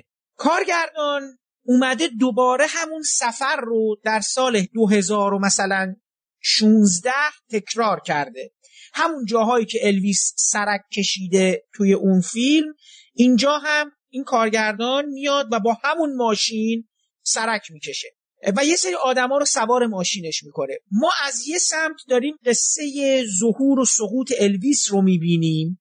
در سال مثلا چه می‌دونم دهه هفتاد و شست و مثلا حالا اون دهی که داره روایتش می‌کنه. و از این ورم داریم قصه امروز رو می‌بینیم. امروزی که حالا ترامپ اومده حالا مهاجرا دارن میان تو این کشور. در حقیقت ما دو گونه آمریکایی زیستن رو در یک مسیر سفر با همدیگه میریم جلو و از این در حقیقت بدبستون از این سنتز این گذشته و حال یک جوابی در مورد آمریکای امروز می‌گیریم. آمریکایی با رویاهایی که به دست نمیاد. آمریکایی که رویاهایی که داره توش فنا میشه قهرمانهایی که پوشالی می‌تونن باشن قهرمانهای روزگاری که شاید دیگه بی قهرمان شده و و و می‌تونی خیلی چیزهای زیادی بشنوی و بسازی. تو فکر می‌کنی که اول از همه فیلم بزمرز غیر از روایت یک مقطع آیا چیزی ورای اون برای این روز و روزگار ما داره یا نه؟ یا خودت حسی می‌گیری وقتی الان داری این فیلم رو می‌بینی برای امروزت؟ و اگر نه که بعید می‌دونم جواب نباشه آیا اگه یه بار دیگه الان بخوای این فیلم رو بسازی سعی می‌کنی این فیلم رو یه جور دیگه بسازی؟ اینجا می‌خوام فقط اینو ذکر کنم که یه سری از انتقادهایی که به فیلم تو شده این هستش که فیلم تو مجموعه از مصاحبه هاست آیا الان به عنوان یک فیلمساز شاید احساس بکنی که بخوای یه مقدار بیشتر از این وارد فیلمت بشی یا نه؟ اون نقد رو اصلا بی اساس می‌دونی. اینکه فیلم هم مصاحبه ایه آره آره میگم اینو زیل اون صحبت من دارم میگم که اگه بخوای فیلمتو یه جور دیگه بسازی یه طرح دیگه ای براش در نظر می‌گیری یک چیز دیگه ای بهش اضافه می‌کنی یا یک چیزی ازش کم می‌کنی. اینو به عنوان سوال دوم اون بخش می‌خوام بیارم. ولی اول از همه به من پاسخ بده اگه امکانش هست که فکر می‌کنی الان که فیلمو ببینیم فیلم برای امروز ما هم حرفی داره چیزی رو در دل خودش نهفته داره. یا تو دلت می‌خواست بهش برسی با ساختن این فیلم جدا از روایت تاریخ معاصر؟ بله قطعا همینطوری که شما میگین و همین برداشت رو به نظرم در پایان فیلم اکثر مخاطبان می‌کنن و منم یه همچین هدفی حتما داشتم هرچند کم رنگ. اما بله به خاطر که تاریخمون همین اتفاقات دوباره تکرار میشه. تو دههای بعدی تو دهه 70 و 80 و همین الان تو دهه 90 هم همین اتفاقا میفته شکلش یکم فرق می‌کنه. مثلا اگه توی اون داره که توی فیلم ما هم تعریف می‌کنیم که مثلا حمل ساز مثلا مشکل داشته و الان مثلا مخاطبی که می‌بینه میخنده چون مثلا خیلی راحت الان بچه ها سازشون رو حمل می‌کنن خیلی راحت کلاس های موسیقی برقراره و خیلی تعجب می‌کنن بچه های دهه 70 80 از اینکه دهه 60 مثلا اینجوری بوده و نامه ای میذاشتن مثلا نوازنده ها توی جیبشون برای که سازشون رو هم بکنن. الان شکلش عوض شده مثلا ولی همچنان مثلا می‌بینیم ساز تلویزیون پخش نمی‌کنه یا کنسرت هایی هست که به هم می‌خوره هنوز این اتفاقا میفته میگم شکلش یه خورده تغییر کرده ولی شاید مثلا دو دهه دیگه مثلا به این اتفاقای امروز فکر کنن یا فیلمی ساخته بشه توی این مضمون باز همه تعجب بکنن که مثلا احساس پخش نمی‌شده از تلویزیون. چون به نظرم تا دو سه دهه دیگه این اتفاق همه اینا مثل بزم رزم که تکرار میشه این میفته. از این نظر خب منم این هدف رو داشتم و به نظرم تو فیلمم هست و این جواب سوال شما تو این سال اول. ولی الان که فیلم تموم شده حالا که بازخوردار رو شنیدی حالا که نقدار رو خوندی صحبت ها باید شده خودتون نشستین با هم فکر کردین بارها بارها فیلمتون رو دیدین. فکر می‌کنید که یک طرح دیگه می‌تونستید پیشنهاد بدید برای این فیلم یا چیز دیگه یک جور دیگه این روایتتون رو بر بگزینید خب قطعا آره شاید الان مثلا پخته تر شده باشم یا فکر کنم خیلی چیزا بهش اضافه کنم خیلی چیزاشو کم بکنم. اینجوری آره ولی اینکه کلا یک طرح دیگه نه خب طرح کلیم همینه دیگه. من دوست داشتم راجع به موسیقی اون دهه کار بکنم بین 57 تا 67 ممکنه یه چیزایی بهش اضافه می‌کردم. سعی می‌کردم شاید مثلا آدمهایی که اون وقت نتونستم هماهنگ بکنم بیشتر تلاش بکنم که اونا رو بیارم بکشونم جلو دوربین. شاید تو هر زمینه دیگه شاید خیلی از این قطعاتی که مثلا شما الان یکیشو گفتیم و من نشنیده بودم خیلی از اینا رو بیشتر پیدا می‌کردم. شکلش رو پیدا می‌کردم که چجوری میشه راجع به اینا حرف زد توی فیلم. حتما به اینا بیشتر فکر می‌کردم دیگه. من فکر می‌کنم حالا خیلی بهمون می‌گفتن که و هنوزم میگن یه جاهایی نقدم می‌نویسن که چرا ساختار مصاحبه انقدر ساده برای بزمراز انتخاب شده. من فکر می‌کنم اولین چیزی که باید بگیم اینه که اتفاقا اینجور فیلم ها به نظر من یکی از بهترین شیوه بیانش همین مصاحبه است. ما با یه سری آدمایی مواجهیم که در یه دوره از تاریخ یه سری کارایی کردن و یه حضوری در اون دوران داشتن و چی بهتر که خود اونا در این مورد صحبت کنن. این که خود آقای علیزاده بخواد در مورد مثلا کنسرت شورانگیز حرف بزنه به نظر من یکی از هیجان انگیزترین و جذابترین چیز هاست یعنی این که من بخوام بگردم به خاطر اینکه فقط از شکل مصاحبه فرار کنم یه سبک و سیاق دیگه ای پیدا کنم که با اون بخوام مثلا داستان کنسرت شورانگیز رو بگم اصلا برام جذابیتی نداره. من فکر کنم اونو باید علیزاده بگه. یا مثلا کامکار باید یه چیزایی که داره تعریف می‌کنه رو خودش باید با همون کلمه خودش تعریف کنه حتی خیلی ها مثلا ایراد گرفتن که چرا می‌تونست مصاحبه مثلا در یه لوکیشن دیگه اتفاق بیفته اینطوری اینقدر ساده نباشه که روی صندلی نشسته باشن رو بدون حرف بزنن بازم من فکر می‌کنم یه وقتایی خود سنگینی بحث و بله.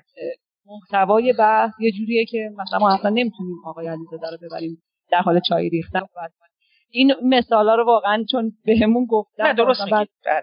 تو نقداشون نوشتن. من فکر می‌کنم اصلا بهترین شکلی که می‌تونه اون حرف رو بزنه همونه. نمی‌تونه مثلا آقای کامکار دف دستش بگیره و در حالی که داره دف می‌زنه مثلا یه چیزی تعریف کنه. حداقل سلیقه ما اینه که باید در اونجا با آرامش نشسته باشه. حالا اگر بخوایم کلا فکر کنیم یعنی فکر کنیم که تمام این آدما به طور کامل در اختیارمان و ما هر کاری دلمون می‌خواد می‌تونیم بکنیم. این مشکل هم حتی اگر نبود که هست که وقتی داریم با اصلا تو مصاحبه یکی از مشکلات اساسیش اینه که تو آدم اون مصاحبه شونده ای. یعنی اصلا نمی‌تونی به این راحتی هر لحظه که خودت دلت می‌خواد مثلا ما که شاید دوازده ماه ده ماه طول کشید تا تونستیم با آقای علیزاده مصاحبه کنیم حالا بهش بگیم و ما اصلا یه location ی انتخاب شده و آقای علیزاده می‌تونه فقط بیاد تو اون location با اون مصاحبه کنه. حالا ما بیایم یه چه می‌دونم یه ژانگولری هم بزنیم که مثلا تو اون location مثلا بخواد یک اتفاق عجیب غریبی بیفته. هرچند که اصلا سلیقه خودمون هم نبود. می‌خوام بگم اگر حتی سلیقه ما بود باز توی این فیلم این انتظار خیلی انتظار بالاییه. و اصلا در بسیاری از موارد غیر ممکنه که تو بتونی اینقدر شخصیت تو تو دستت داشته باشی که هر کاری که تو بخوای انجام بده. ضمن که ما اصلا سلیقمون این نبود. به نظرم یه سری از فیلم ها مثل بزن با همچین موضوعاتی باید به همین شکل کلاسیکش ساخته می‌شد که شد بقول بعید اگر ما بخوایم دوباره بزن رزم بسازیم ممکن یه سری از قطعات رو اضافه کنیم و یه مثلا توی قطعات انقلابی بازنگری بکنیم که گروه های دیگه هم حضور داشته باشن. از این جور اصلاحات میشه کرد. ولی اصلاح ساختاری فکر نه. من یه چیزی هم در ادامه صحبت بهمن بگم. چون بهمن اشاره کرد به این شاید با همین ساختار که به نظرش مقدار در یک لحظاتی آشفته یا آشفته که نه پراکنده ببخشید پراکنده میاد. یه نکته دیگه هم که برام میاد میگم یه دفعه, یه دفعه ببینید صدای راوی یه دفعه وسط فیلم شما گم میشه. یعنی ما یه راوی داریم که صابره و شروع می‌کنه صحبت کردن هست. تا یه جایی هست بعد از یه جایی بعد دیگه نیست. یعنی اینم برای من جالب بوده. یعنی خیلی کمرنگ میشه اصلا این صدای راوی. این دلیل خاصی داشت یا نه؟ اینم دوباره تو تدوین کم کن یا مثلا نریشن های بیشتر روایت های بی... در حقیقت راوی بیشتر روایت می‌کرد و شما کمش کردید. اینم من دوست دارم بدونم. این از اون ایراداتیه که من خودم قبول دارم. یعنی واقعا چون نریشن رو ما یه وقتی به فیلم اضافه کردیم که یک حرفایی که می‌خواستیم بزنیم و تو حرفای مصاحبه شوندان نبود یعنی حرف دل خودم بود یا اون جایی بود که نقطه وصل مصاحبه ها بود یا فصلا بود. لازم بود. من سعی کردم که کلا نریشن رو حذف کنم. چون حجم نریشن واقعا نسبت زمانیش به کل فیلم خیلی کمه. شاید مثلا حدود ده دقیقه باشه که خیلی پراکنده شده تو کل فیلم. و این حرفی که شما می‌زنید کاملا درسته و یه جاهایی این ایراد فیلم محسوب میشه.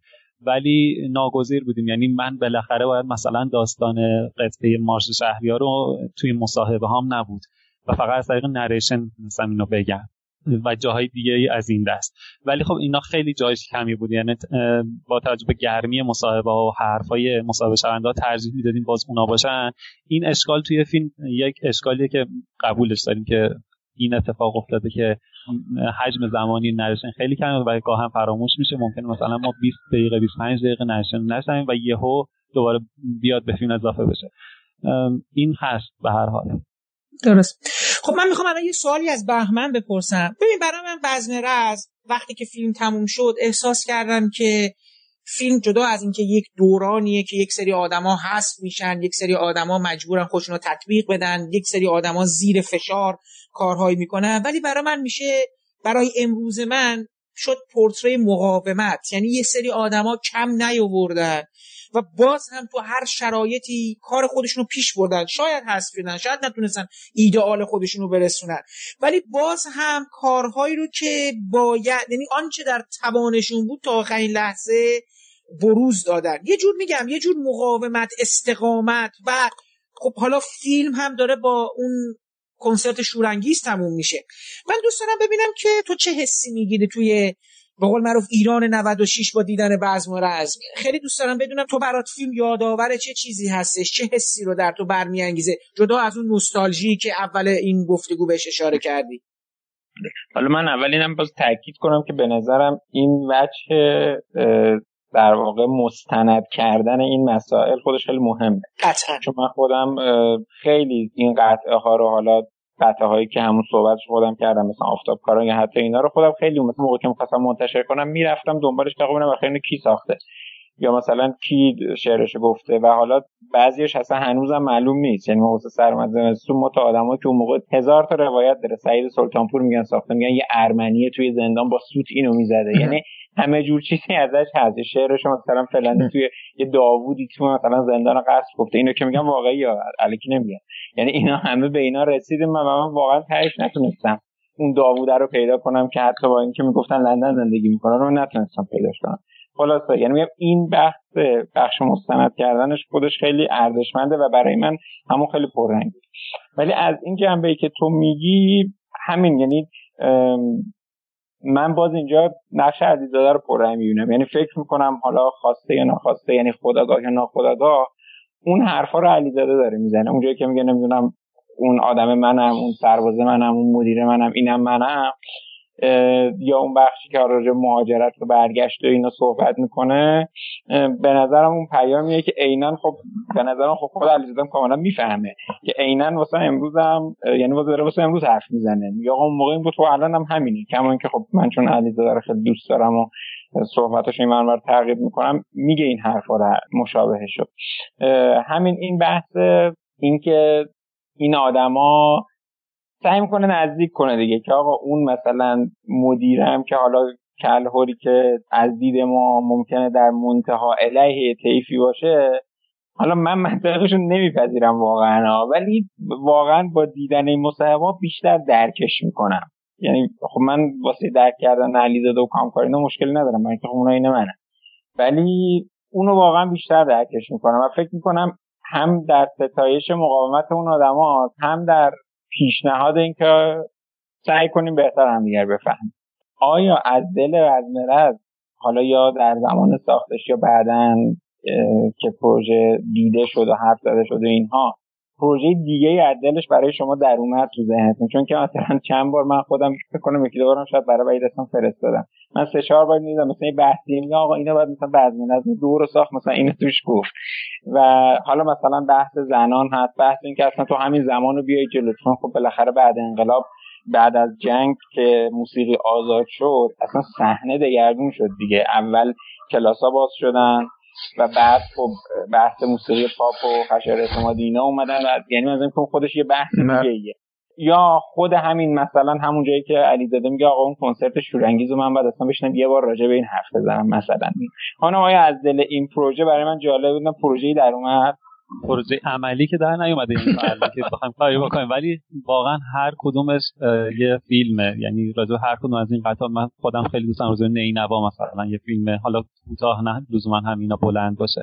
راجع نینوا راجع کنسرت شورانگیز راجع به همین موسیقی دهه هفتادی که شما میگین و این نسل تازه‌ای که بعد از یه خورده فضا باز میشه میان کار می‌کنن.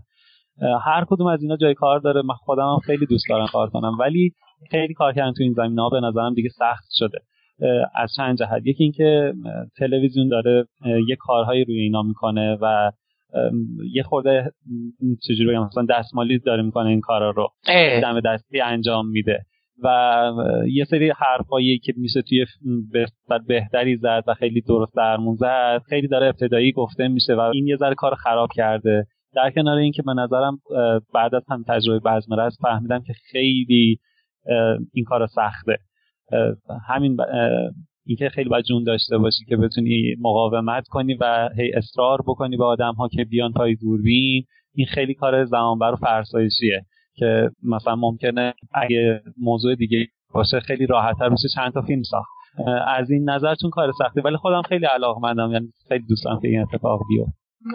الانش هم یعنی خیلی هم خودمون این حرف رو می‌زنیم هم اطرافیانمون. یه موضوعاتی هست که همه میگن که این خودش یه بزم رزمه. یعنی واقعا یه بزم رزمی میشه با راجع به موضوعات مختلفی. حالا چه در عرصه موسیقی و چیزهای دیگه ساخت و ما خیلی توی بزم رزم به این موضوع اصلا فکر می‌کردیم. هر کدوم از اون قطعات خودشون یه فیلم. کاروان شهید خودش داستان ها داره ساخته شدن ملودی کاروان شهید. هر کدوم از اینا اینا هم جز اون چیزایی بود که مثلا ما توی فیلم ناچار شدیم و خش حذفشون کنیم. اینا همه انقدر میگم تعداد زیادی بزمرز میشه از بزمرز در آورد و یا اصلا شاید این نسخه اکستندد فیلمو بشه تو دیویدیش داد.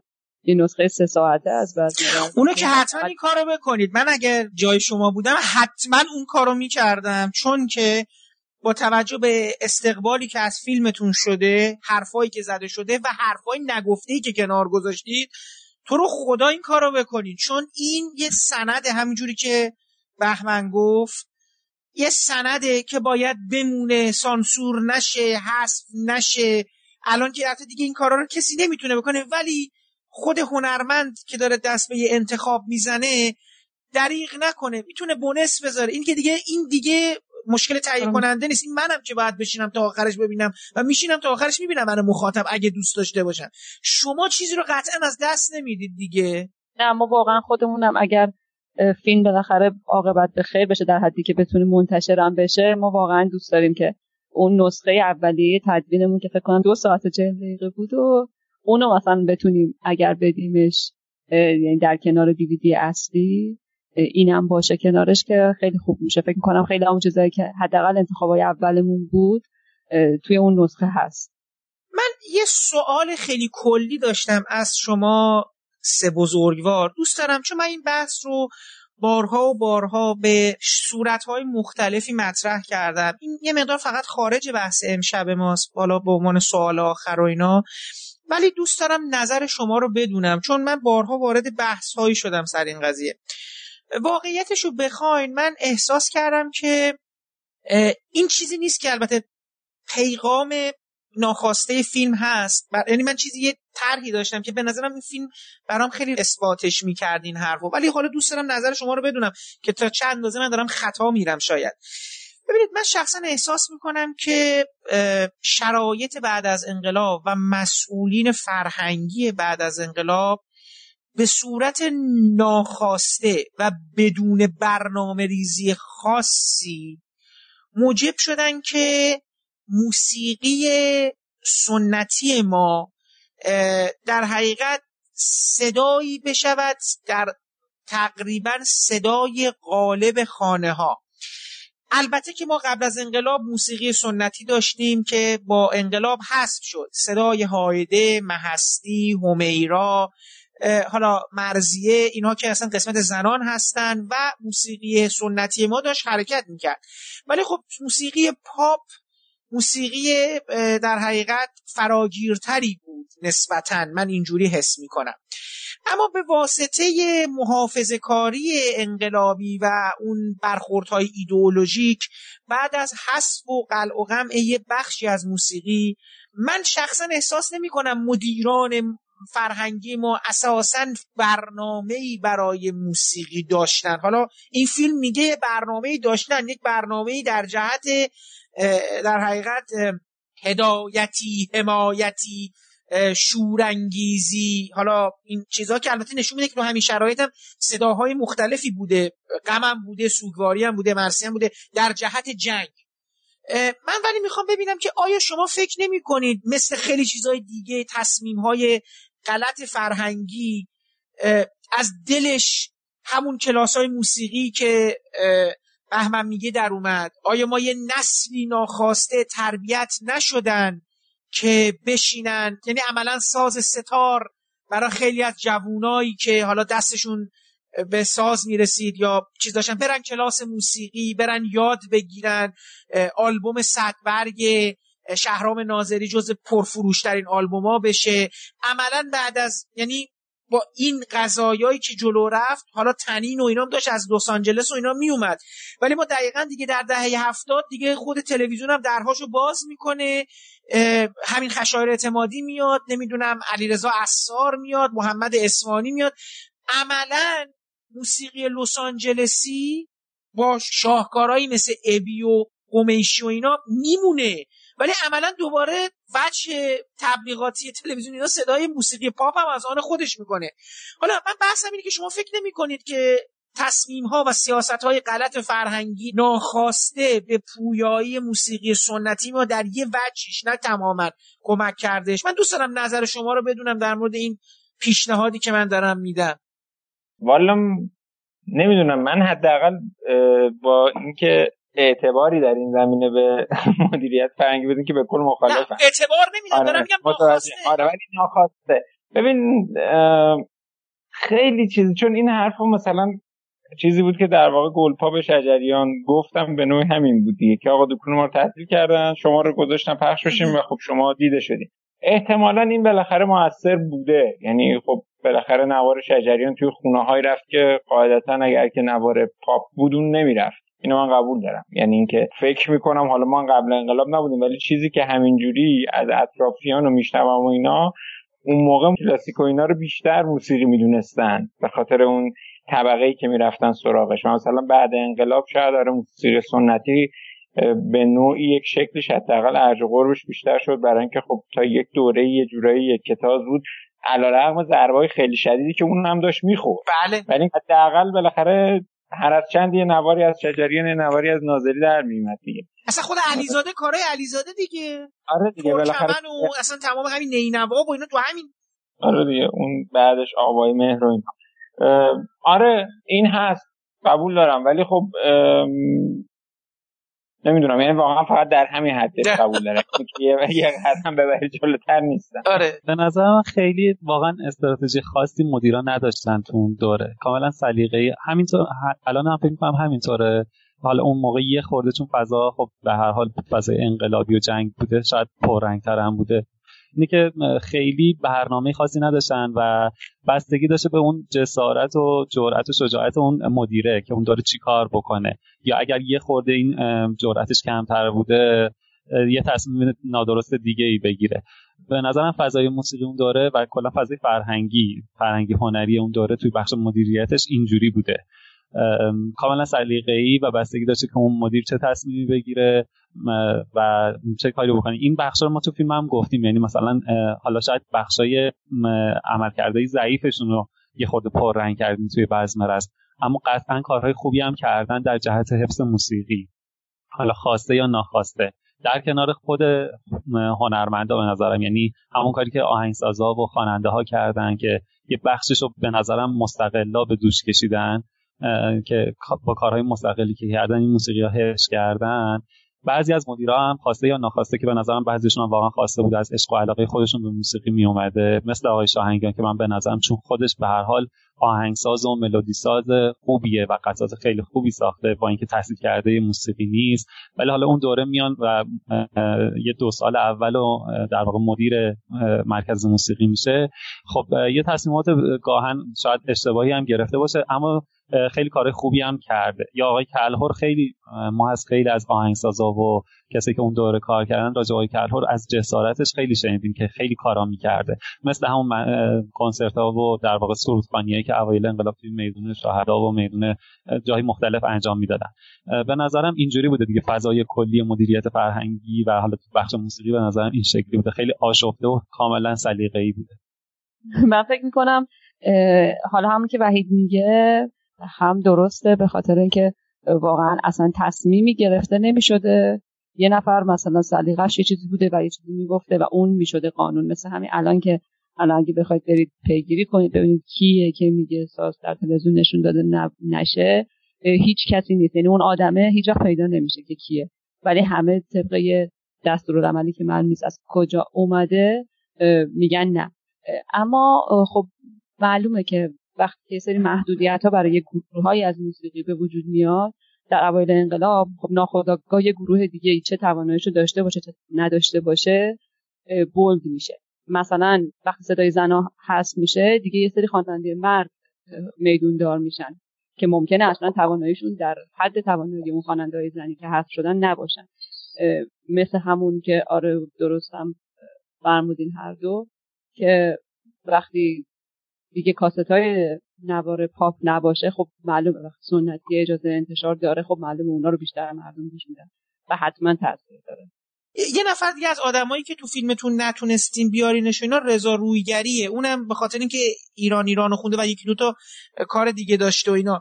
اینم جزو کسایی بود که می‌خواستین گفتگو کنید یا نه؟ اینم جزو کسایی بود که تصمیم گرفتین حالا دیگه پراکندش نکنید و نه آره واقعا آقای رویگری جزو گزینه ها نبود چون معیارم این نبود که هر کسی که هر کاری کرده رو من بخوام بیارم و صرفا مثلا برای یه سرود ترانه من می‌خواستم آقای رویگری رو بیارم. مثلا اون اتفاقی میفته که بهمن هم اشاره کرد که مثلا مسعود کرامتی که درستم شاید بگه. من شاید اونجا چون احساس می‌کردم دیگه نه آهنگران رو داشتم نه آره درست. نه فخری و اینکه فکر می‌کردم حالا یه جذابیتی داره که ادامه محمد نمودی رو بفهمیم که مثلا این اتفاقا بعدا تو دهه دههای بعدی باهاش افتاده حالا آقای کرامتی آوردیم.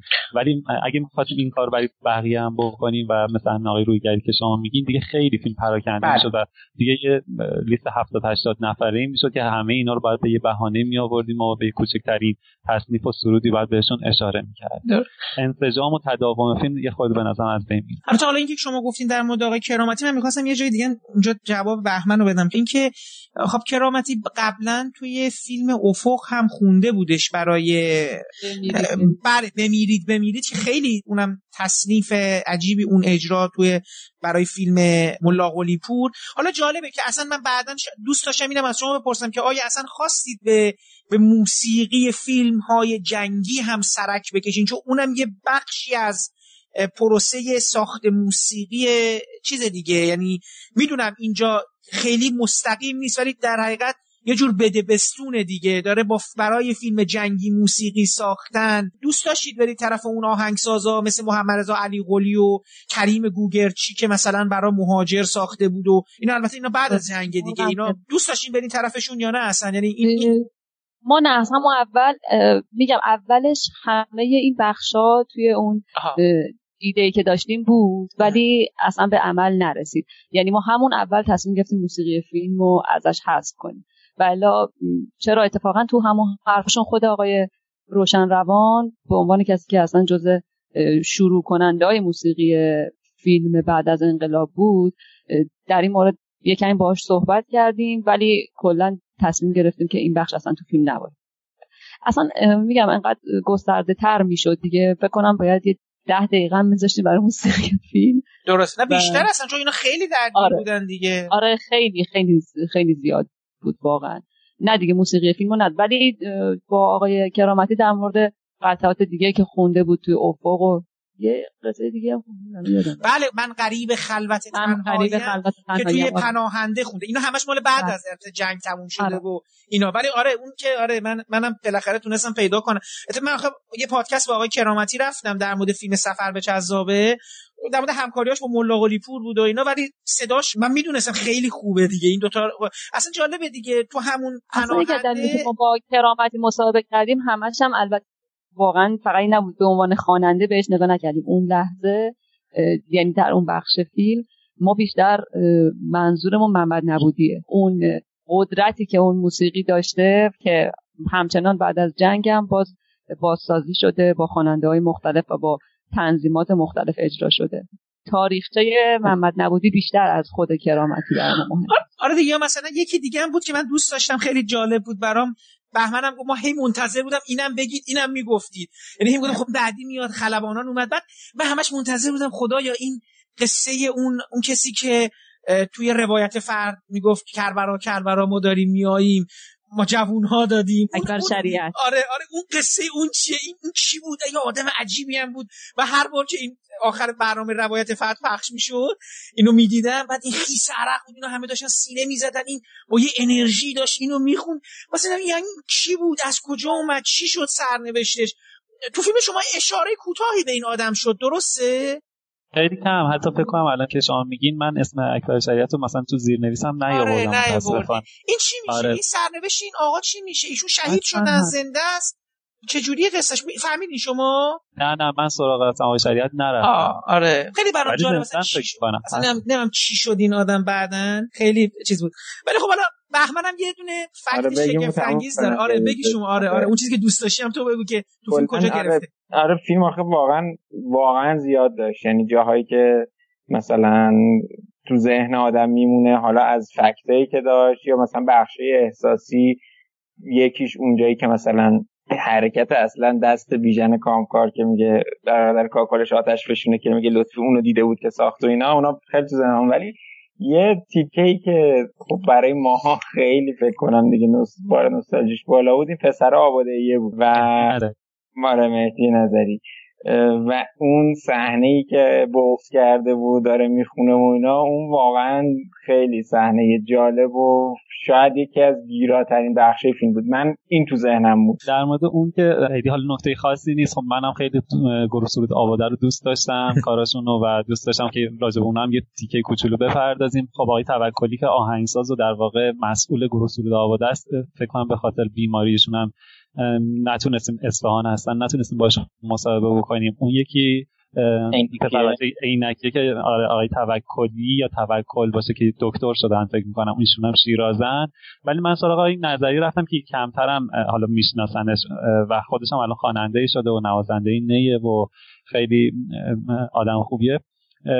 سعی کردم رسول آواده رو به روایت مهدی نظری بشنویم. برای خودم بعدش خیلی جالب بود که بعد توی این اکران ها ما همیشه موقع تدوین آقای شاه مرادی که یه روحانی هستن که اون گوشه وایسادن دارن گریه می‌کنن.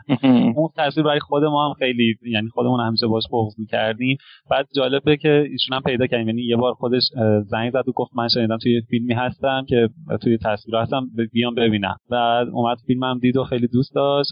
خیلی جالب بود که اون رو تونستیم پیدا بکنیم. و ظاهرا آدم معمولی هم نبوده. یعنی کسی بوده که رابطی بوده که گروسول آباده رو در واقع برده جماران که بتونن اون اجرا رو بکنن. از این نظر حالا جالب بود دیگه که تونستیم با این فیلم های شاه مرادی هم ما پیدا بکنیم اصلا اسمشون رو بدونیم و پیداشون بکنیم. یه چیز جالبی هم که توی فیلم برای خود من و وحید خیلی جالب بود و یه پلانی که تو فیلم هست توی آرشیوای حالا این این برمیگرده به بعضا دقت وحید. توی آرشیوایی که برای انقلاب ما توش میگشتیم که حالا بتونیم بهترین پلانا رو انتخاب کنیم به طور اتفاقی من پدر خودم یعنی وحید پدر من رو در پلانا پیدا کرد و ما به خاطر ادای دین یه پلان از بابای خودم هم گذاشتیم که فکر کنم پلان معروفی هم مثلا بگم شاید بشناسید. توی همون بخش حسار همون جایی که تیغ باید بر نشاند آقای لطفی رو داره پخش می‌کنه یه آقای با روب دو شام میاد از جلو. روب دو شام پوشید آقای روب دو شام که بابای من خیلی جالب بود. یعنی اصلا خودمون خیلی برامون هیجان انگیز بود که تو آرشیو با بابا رو دیدیم. و نشون همونجا سر وسال بوده خیابون قدس بوده تقاطع قدس و انقلاب همون جاها بود خونشون اون سالها. و مسگاره یه سر میاد دم در و توی این پلان ثبت میشه و خیلی جالب بود که این. اصلا خودش هم خیلی هیجان زده شده بود جز برجستگی های بعد مرز برای کل خانواده ما من یه چیزم بگم تو مسابقه نه فقط به بچه اون یه دونه از این اجرای ارکستر سمفونیک هم از مستنده بی بی سی برداشته بودیم من فاتر مارک آره، آره. اسم قطعه که می‌نویسه چون اونا رو من خودم همه رو پیدا کرده بودم تایپ کرده بودم. حالا من همین رحیمیان شما میگین سرود آره آره. حالا اینا رو منم خاطرمو بگم. یکی از پلانای فیلم شما اونجایی که آب زنید راه رو می‌خونن من به صورت اتفاقی توی سالن بودم اون اجرا. من اولین کنسرت زندگیمو که رفتم همین کنسرت آب زنید راه رو بود. ما رفتیم اونجا نشست مثلا اینا نمیشناختم که. بعد برای اولین بار یه موسیقی در حقیقت غیر جمهوری اسلامی می‌تونم بگم غیر رسمی. با این سر میانی بعد اصلا صدای علی خلی یه صدای عجیب و قول معروف پرتنین و در حقیقت تکان دهنده ای بود. و من برای اولین بار تو زندگی معنای کنسرت رو اونجا تو سن بسیار پایین خیلی سنم کم بود. خیلی سنم کم بود. تو تالار وحدت من تو اون کنسرتی که شما نشونده سه شبم بیشتر اجرا نداره من این کدوم شبشه. و حتی نمی‌دونستم اینا فیلم برداری کردن. که قطعا همه کنسرت ها رو فیلم برداری کردن. یعنی تالار وحدت همه آرشیو همه اینا رو داره. این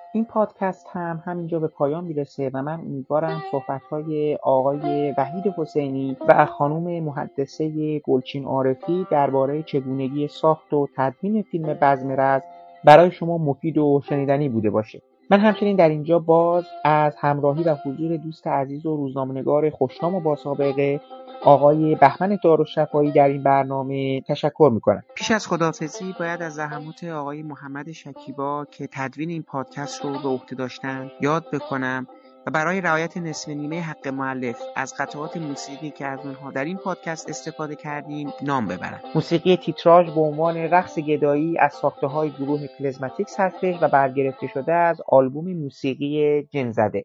باقی قطعات عبارتند از بخشی از پیشپرده تبلیغاتی فیلم بزم رزم بخشی از سمفونی فلک الافلاک ساخته کامبیز روشنروان مارش شهریار ساخته علی اکبر دلبری بخشی از قطعه ساخته شده با عنوان خسته از رزم شب که برای بازگشت اسرای جنگ ایران و عراق به ایران ساخته و پخش شده بود. بخشی از کنسرت شورانگیز ساخته و با اجرای حسین علیزاده. و من برای پایان این برنامه هم چند قطعه دیگر رو برای شما انتخاب کردم که امیدوارم از شنیدن اونها لذت ببرید. این قطعات به ترتیب عبارتند از ایران ای سرای امید ساخته محمد رضا لطفی با شعری از هوشنگ ابتهاج و با صدای محمد رضا شجریان. خلبانان یا پرواز ساخته فیروز برنجان با شعری از او و با صدای جمشید نجفی. کربلا کربلا ما داریم میاییم با صدای اکبر شریعت محمد نبودی با شعری از جواد عزیزی و با اجرای غلامعلی کویتی پور بر اساس ملودی نوحه قدیمی بوشهری لیلا به گفتا از بخشو و کجایید ای شهیدان خدایی ساخته هوشنگ کامکار با صدای بیژن کامکار و شعری از مولوی. تا برنامه دیگر از مجموع پادکست های ابدیت و یک روز خدا حافظ و با هم گوش می‌کنیم به قطعات ایران ای سرای امید خلبانان کربلا کربلا ما داریم میاییم محمد نبودی و کجایید ای شهیدان خدایی؟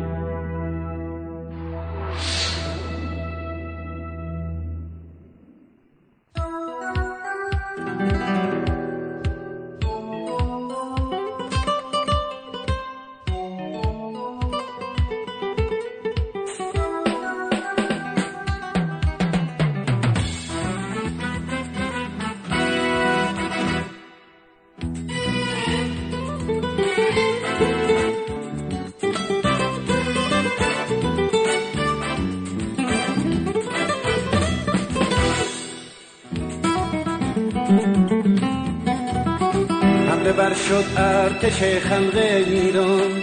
سوی دشمن از زمین و آسمان. نرود جز راه حق و راه دین. چون گرفته درس مکتب از قرآن. قلبانان قلبانان به امید و پاس ایران. قلبانان قهرمانان همراه گل یزدان پرواز کن پرواز کن. فرشته حق یارت کن. الله نگهدارت باد فرشته حق یارت کن الله نگهدارت باد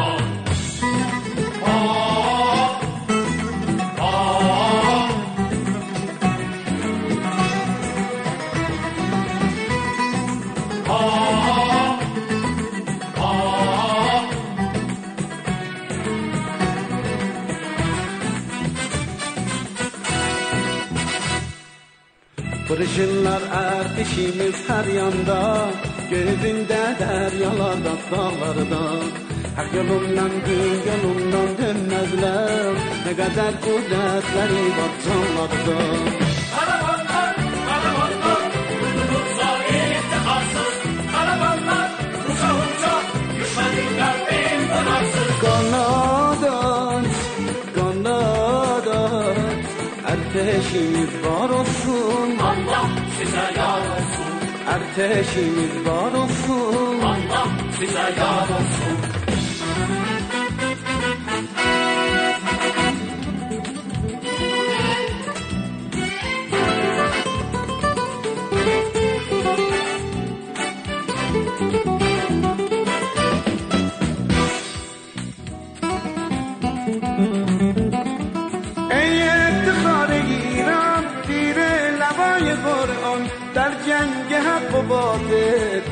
پیروزیت مبارک. پیروزیت مبارک.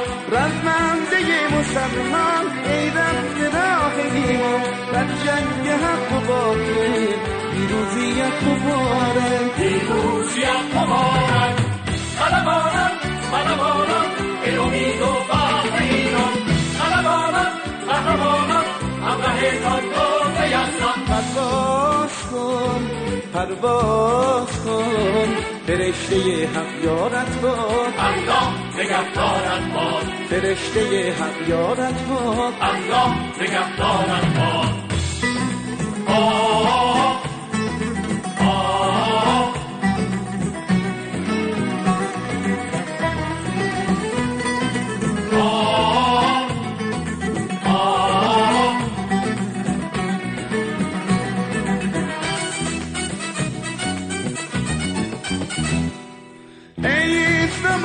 şuni Gittiysi sen yoluni Yıktırdın min evini Bak ehli git mübarek. Şanlı doğrak mübarek.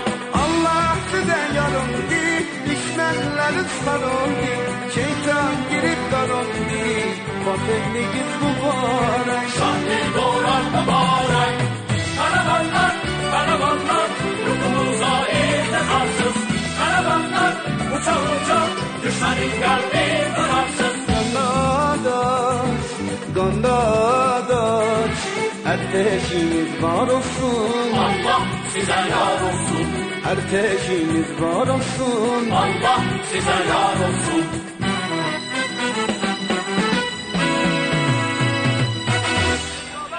علی با حسین نوجوان ها دادیم ارتشی هم سپاه بسیجی ها دادیم کربلا کربلا ما داریم میاریم اسرای مظلوم حفظ مردم دادیم.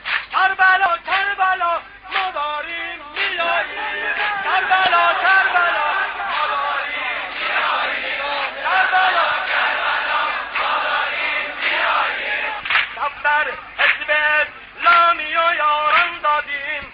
هفتاد و دو سردار هفتم دیل دادیم. بهشتی مفتش متحری ها دادیم. مصطفی خمینی رجایی با هنر ها دادیم. دست صدوقی اشرفی مدنی ها دادیم. منتظر محمد اندرگو ها دادیم. کربلا کربلا ما داریم.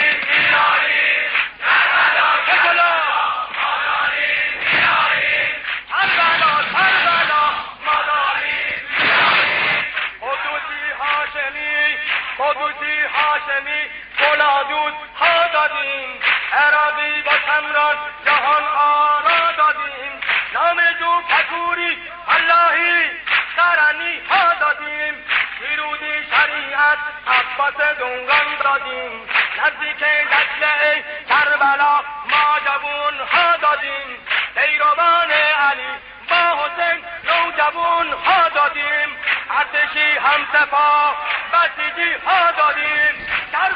کربلا ما داریم نبودی ببینی شهر